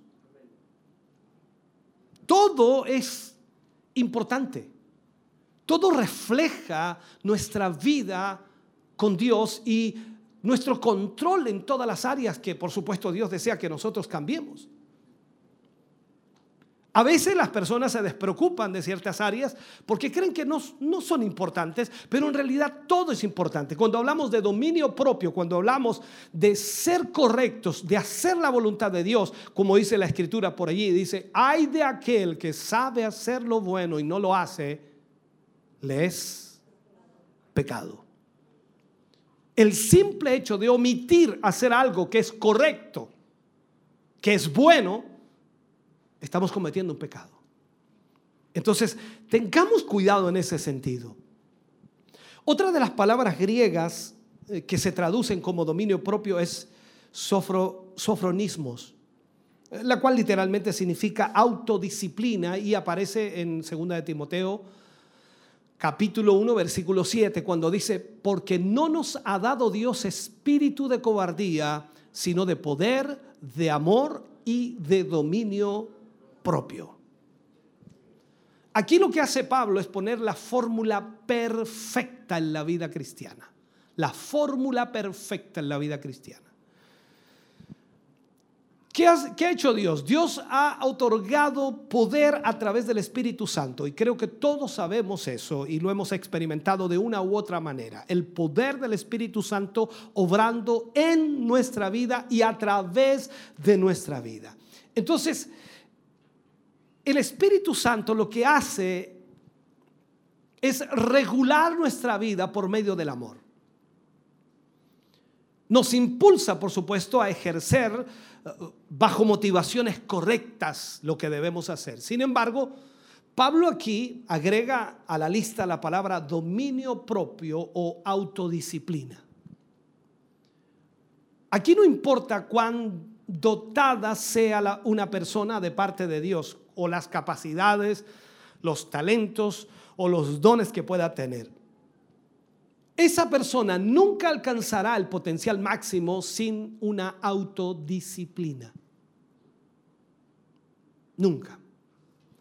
El deseo de Dios entonces es que alcancemos grandes promesas y al mismo tiempo explotemos al máximo la nueva vida que Él nos ha otorgado. La antigua vida no íbamos a llegar a nada, ¿verdad? Pero en esta nueva vida nosotros tenemos algo totalmente diferente. Pero ¿cómo vamos a lograr algo? Si nos dimos cuenta cuando estábamos en el mundo no éramos autodisciplinados, jamás logramos algo importante, pero ahora en Cristo Jesús sí podemos autodisciplinarnos, sí podemos hacer la obra del Señor, porque si allá éramos indisciplinados, entonces ahora aquí cambia totalmente y vamos a lograr lo que el Señor tiene para nosotros si somos disciplinados. Ahora, miramos hacia el mundo y la influencia pecaminosa está por todas partes. Y nuestra naturaleza carnal siempre está siendo atraída de una u otra manera por todo lo que el mundo hace. Nuestro temperamento o, o, como dice alguien, malos hábitos pueden ser un estorbo para desarrollarnos en el plano que, él, que el Señor quiere para nosotros o que el Señor desea. Y ahí eh, es donde chocamos a veces en nuestra vida espiritual. Tenemos dones, tenemos talentos, pero, uh, Dios mío, nuestro temperamento no nos acompaña para nada, ¿no? Y hay siempre problemas, conflictos. Pero ¿cómo es posible el hermano? ¿Cómo es posible la hermana? Tiene problemas con todo el mundo. ¿Cómo todos van a estar mal? Y ahí viene la palabra, sean humildes, soportense unos a otros. Es que no lo hace bien, sopórtelo, ya lo hará bien. ¿Acaso usted nació sabiendo? ¿Acaso usted lo hace todo bien? ¿Acaso usted lo hace perfecto todo? No, imposible. Hay áreas que sí hacemos bien las cosas y otras que no. Amén. Entonces, entendamos esto. Cuando ejercemos el dominio propio sobre aquellas cosas que el Señor quiere que nosotros cambiemos para controlar, por supuesto, aquello, y para que esas cosas no nos controlen a nosotros, que es diferente, nosotros debemos controlar, no que esas cosas nos controlen a nosotros. Eh, Aquí todos entienden eso de control, no todos tienen un control en la casa, ¿no? Y a veces tienen uno, dos, tres, cuatro, cinco controles. Depende, ¿no? Entonces que no lo controle. Yo, yo a veces le digo a algunos jóvenes, eh, ay, celular, suelta ese joven, le digo yo, porque ya el joven no, no pudo soltarlo. Mejor le digo al celular, si el celular entiende, ¿no? Entonces, todos tenemos celular y, hay que usarlo, lógicamente, por la información que nos está llegando, lo que necesitamos ver, perfecto, pero hay momentos en los cuales nosotros tenemos que tener cuidado. Ahí nosotros controlamos la situación. ¿Por qué? Porque debemos tener el control de todo.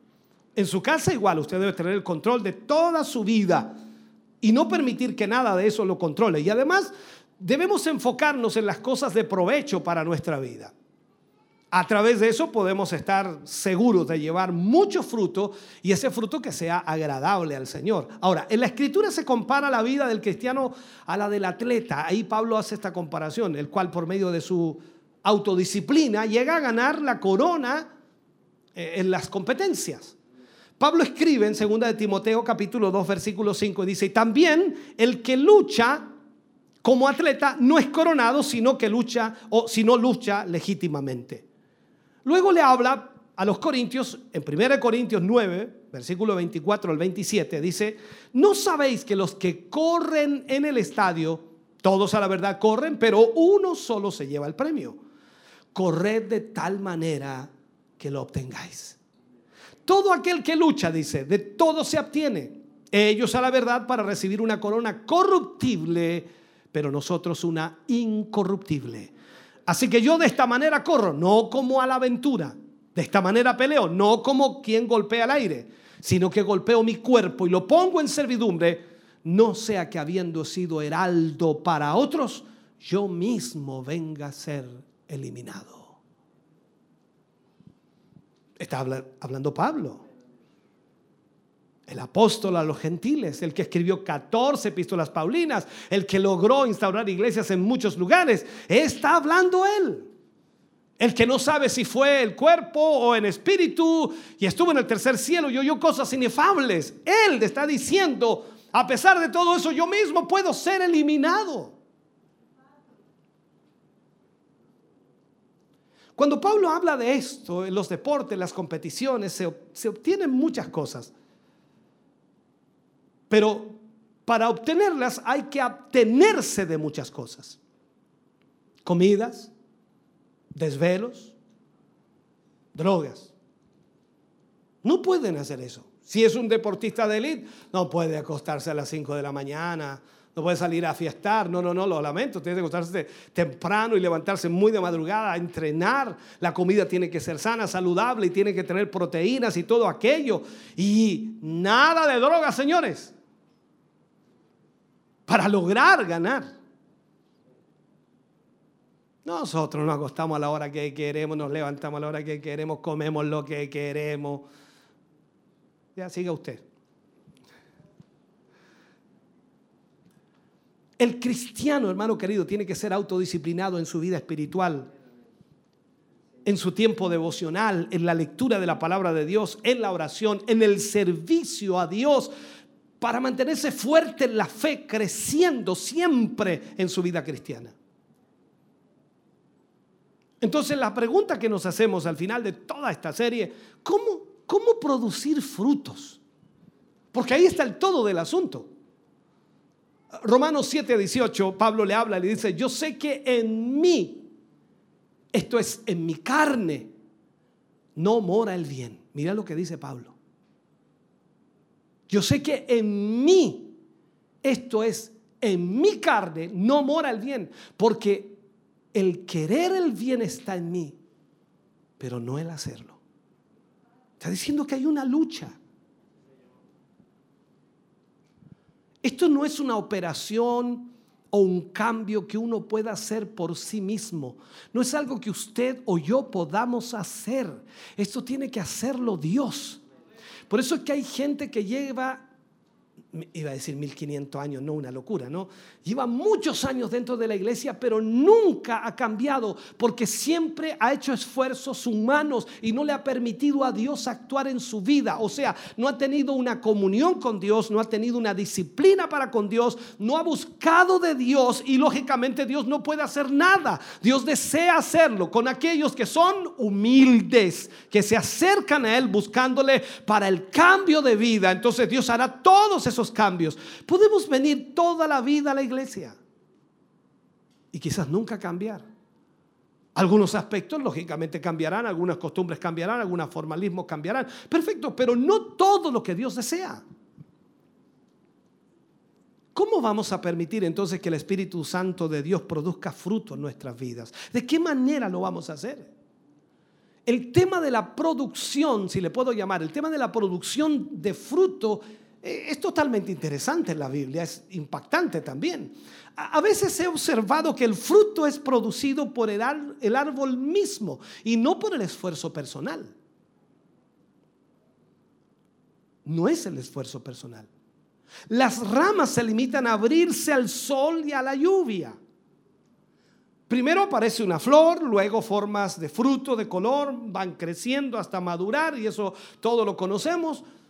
Y otro detalle obvio, por supuesto, pero digno de destacar, es que las ramas nunca se separan del tronco del árbol. Nunca. ¿Qué dice el Señor en Juan 15, 4? Permaneced en mí y yo en vosotros. Como el pámpano no puede llevar fruto por sí mismo si no permanece en la vid, así tampoco vosotros si no permanecéis en mí. Observemos entonces que el fruto, hermano querido, se expresa en singular.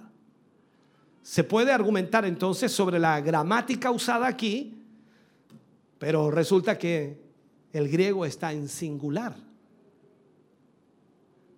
Ello entonces nos indica que el amor es el fruto principal y del que proceden o, o resultan todos los demás frutos.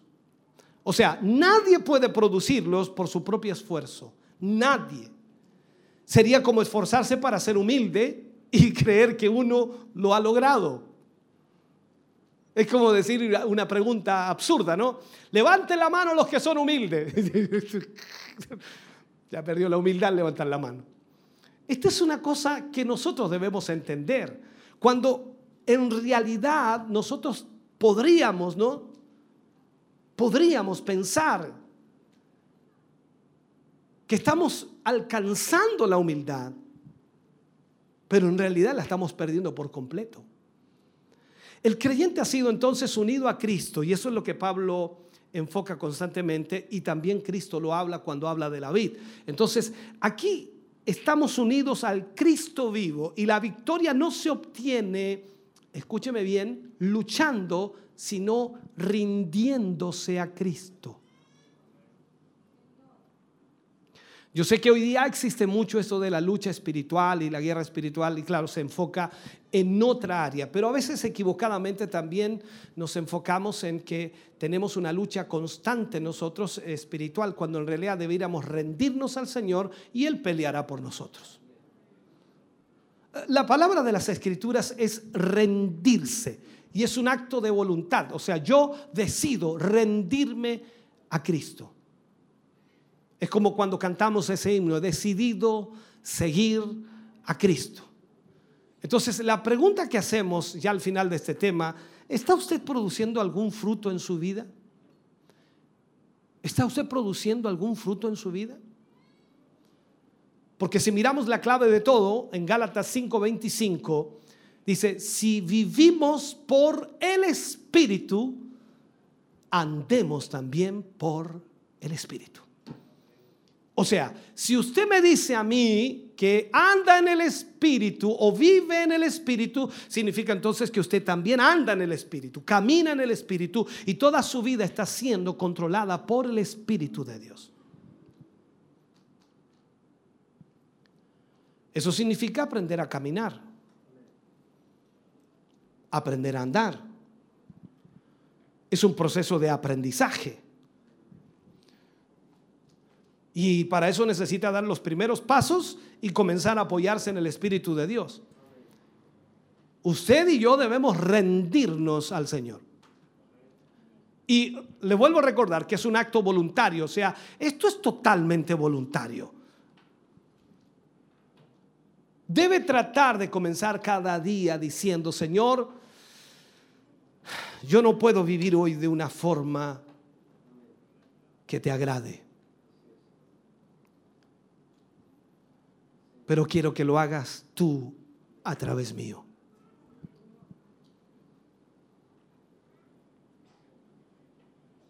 Por más esfuerzo que hagamos humanamente, nunca lograremos hacer la perfecta voluntad de Dios. Pero si nos rendimos a Él y reconocemos, ahí viene el primer punto de la humildad, mansedumbre, reconocer quiénes somos, somos débiles, necesitamos la ayuda de Dios.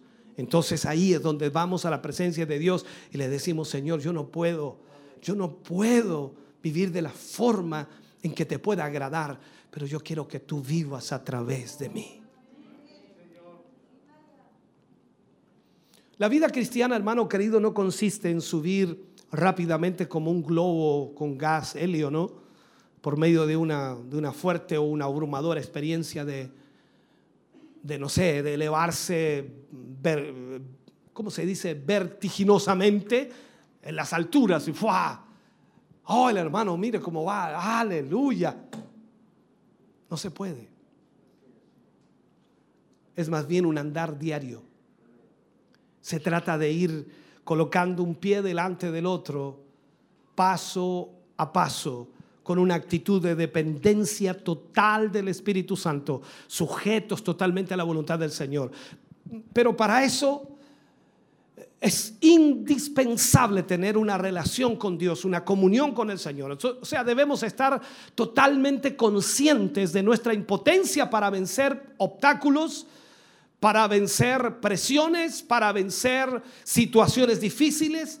Va a ser insuperable hacerlo desde un punto de vista humano, pero si, si nos ponemos en las manos de Dios, si nos ponemos en la mano del Señor, hermano querido, nos vamos a dar cuenta que no estamos solos. Y que la iniciativa principal, hermano querido, o la fuerza principal, la motivación para luchar y el triunfo mismo constituye la responsabilidad de aquel que prometió estar con nosotros todo el tiempo, todos los días, hasta el fin del mundo, hasta el final de nuestra vida. Y después de esta vida, por supuesto, estará con nosotros y por la eternidad. Por lo tanto, nosotros debemos sujetarnos a esa voluntad.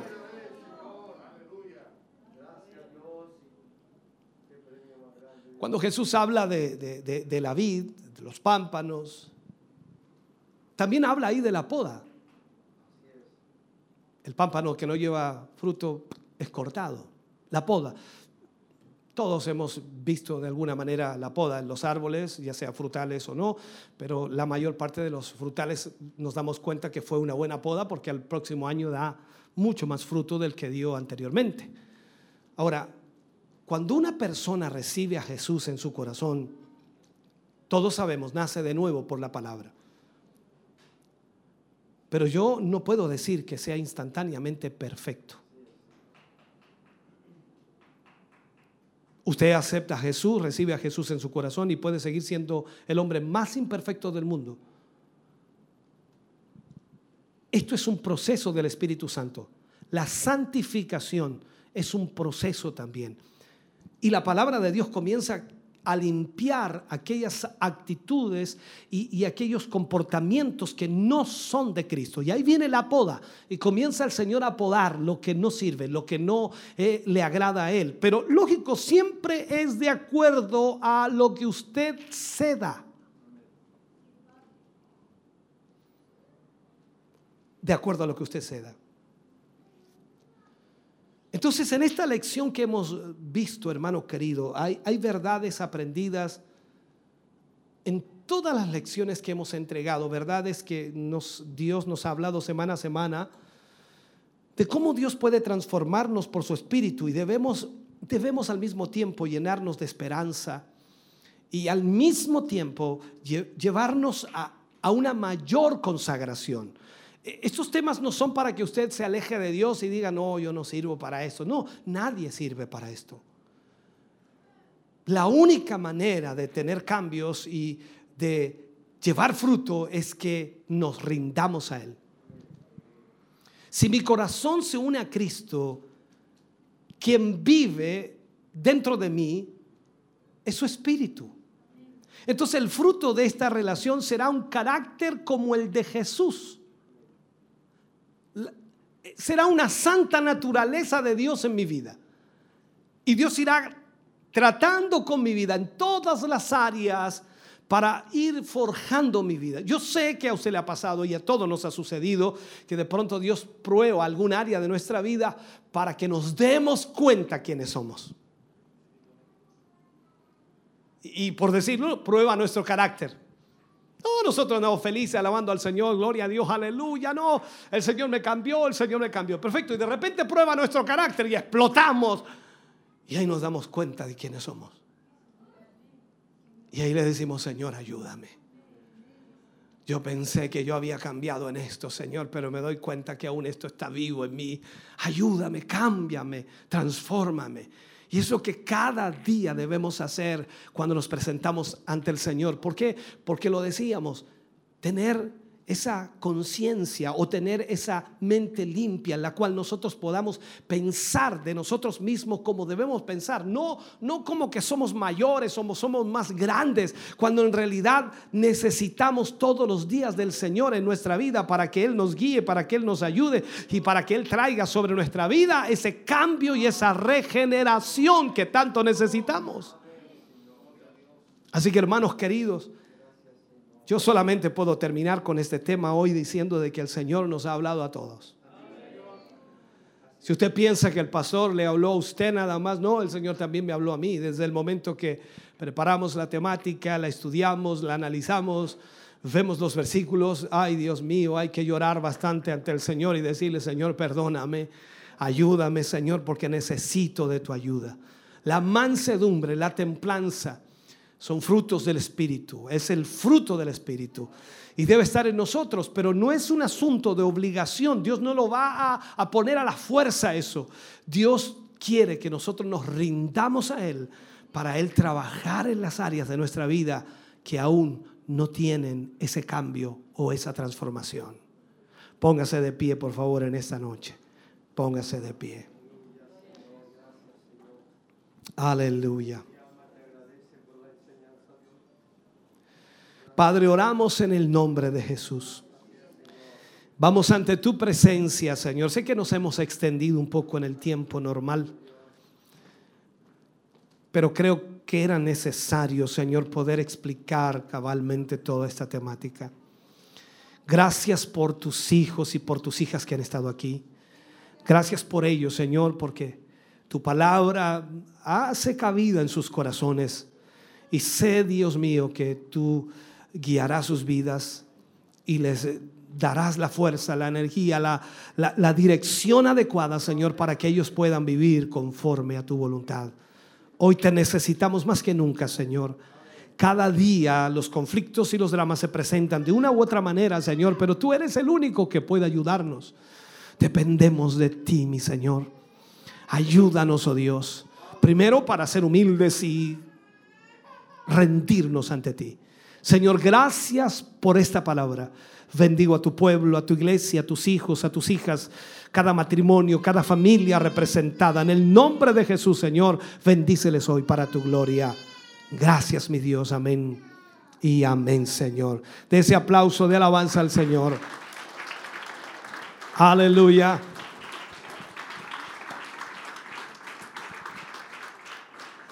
Bendito sea el nombre del Señor. Cantamos al Señor y luego estaremos orando por las peticiones que nos han llegado. Dios le bendiga.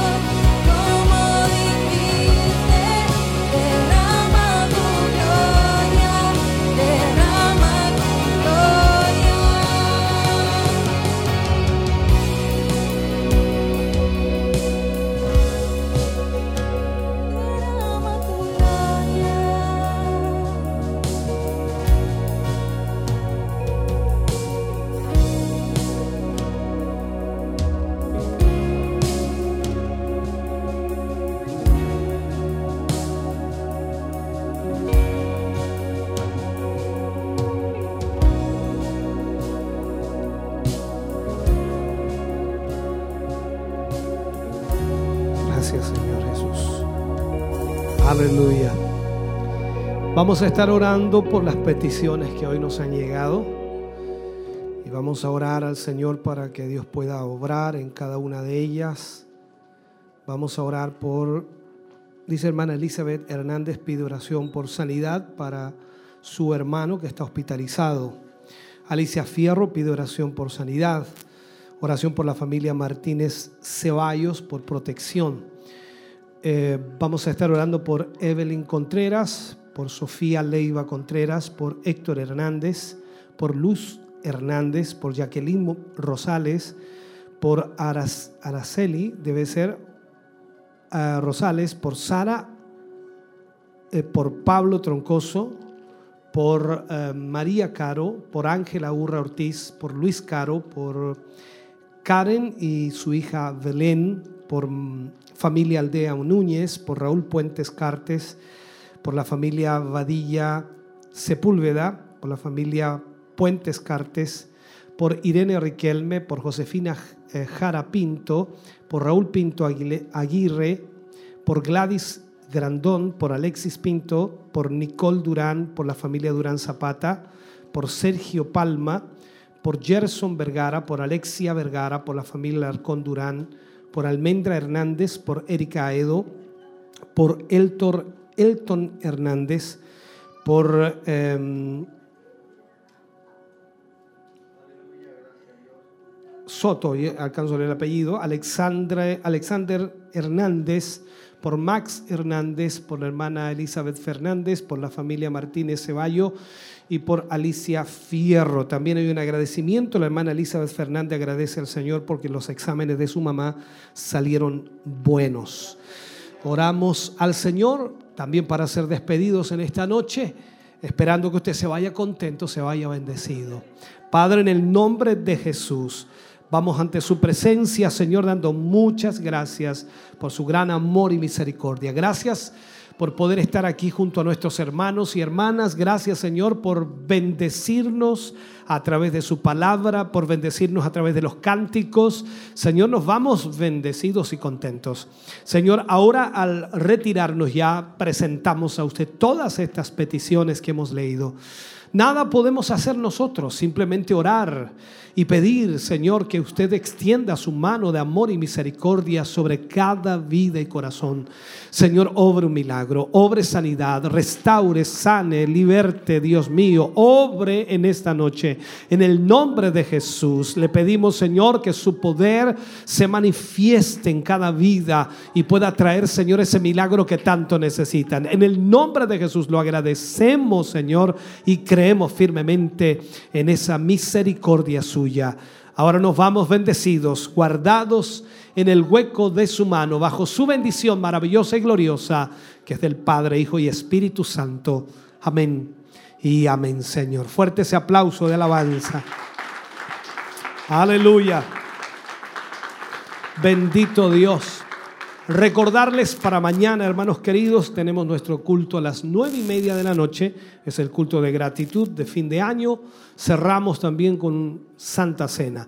Esto termina más o menos a las 12.15 aproximadamente de la noche, nueve y media en adelante el culto de gratitud, así que esperamos si usted puede venir. Y el domingo nos volvemos a encontrar en el templo corporativo desde las 10 de la mañana el día sábado. No hay nada, disfrute con la familia. Dios les bendiga.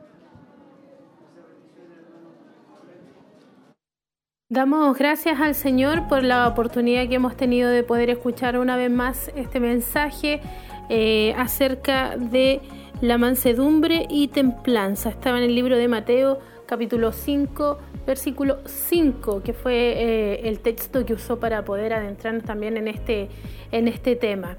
La serie El verdadero carácter del cristiano tenía nueve lecciones, ahí nos dijo, nos comentaba nuestro obispo que la última lección de esta serie, si usted quiere volver nuevamente a escuchar eh, todos los temas que, que, estuvimos escuchando durante los últimos jueves, lo puede hacer directamente en la página del obispo Hugo Alfonso montesinos.cl y de esa manera ingresar al contenido en, la, en el menú donde dice prédicas, buscar la serie, que en este caso es el verdadero carácter del cristiano, pincha ahí en la serie y de esa manera va a tener las nueve lecciones que hoy eh, ya dio por finalizado nuestro obispo en esta jornada. Así que ahí está el contenido, también está en Facebook, va a quedar también en YouTube eh, y por supuesto va a tener usted la posibilidad nuevamente de volver a escucharlo. Eh, la verdad es que ha sido de mucha bendición, nos damos cuenta a través de su palabra y también cuando nos analizamos nos damos cuenta que no somos perfectos,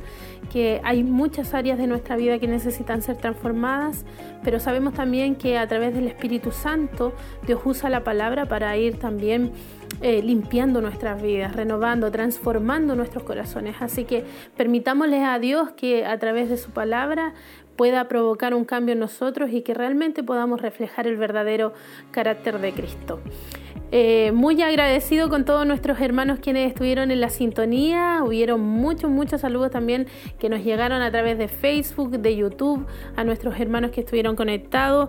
Le damos un abrazo a la distancia como nuestro hermano Raúl Pinto que dice bendiciones para esta hermosa palabra que Dios eterno en Cristo Jesús eh, atentos aquí a la palabra de nuestro Señor. También Alicia Fierro ahí pedía una petición de oración, eh, Worship Live, que me parece que ahí es nuestro hermano Misael Bonilla, que está ahí conectado viendo desde El Salvador. Así que le enviamos un, un saludo a nuestro hermano también a su familia y a nuestra hermana Kim que también están ahí sintonizándonos.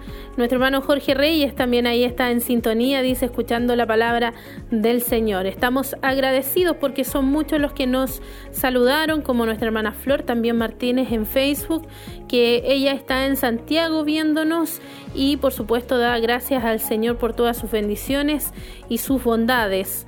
También nuestro hermano Manuel Guzmán nos envía bendiciones, nuestra hermana Elena Sierra, nuestro hermano Nelson Fuentes, también Esteban Sandoval Ponce, siempre ahí también conectado. Dios bendiga a mis hermanos, atento al culto.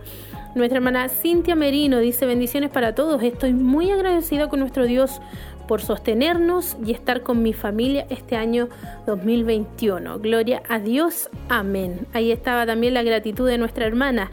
Eh, nuestro hermano César, ahí atento desde Coihueco y nos decía aquí al inicio de la transmisión esperando el mensaje. También nuestra hermana Elita Hernández ahí pedía una petición de oración y nuestro obispo, por supuesto, estuvo también orando por nuestra hermana eh, y por todas las peticiones que llegaron en esta jornada. Nosotros ya nos comenzamos a despedir, ha sido una linda jornada. Eh, siendo también de alguna forma la antesala de lo que será el día de mañana al terminar este año 2021. Así que damos gracias al Señor porque nos permite nuevamente estar en sus hogares. Les enviamos un abrazo a la distancia. Esperamos vernos pronto si Dios así lo permite. Y el día de mañana recuerde que está el culto de gratitud. Y si usted quiere participar, lo puede hacer puede venir con su familia, puede pasar aquí eh, de alguna manera este nuevo año que comienza y por supuesto tomado de la mano del Señor. Habrá un, servicio también especial de Santa Cena y esperamos que ustedes también puedan estar participando. Y no está de más recordarle que el domingo estarán también nuestros hermanos reuniéndose en el templo corporativo Siloe en el kilómetro 14 allá en Pinto. Así que ahí estamos eh, con las informaciones. Muchas gracias por estar junto a nosotros. Nos despedimos y nos volvemos a encontrar próximamente. Bendiciones.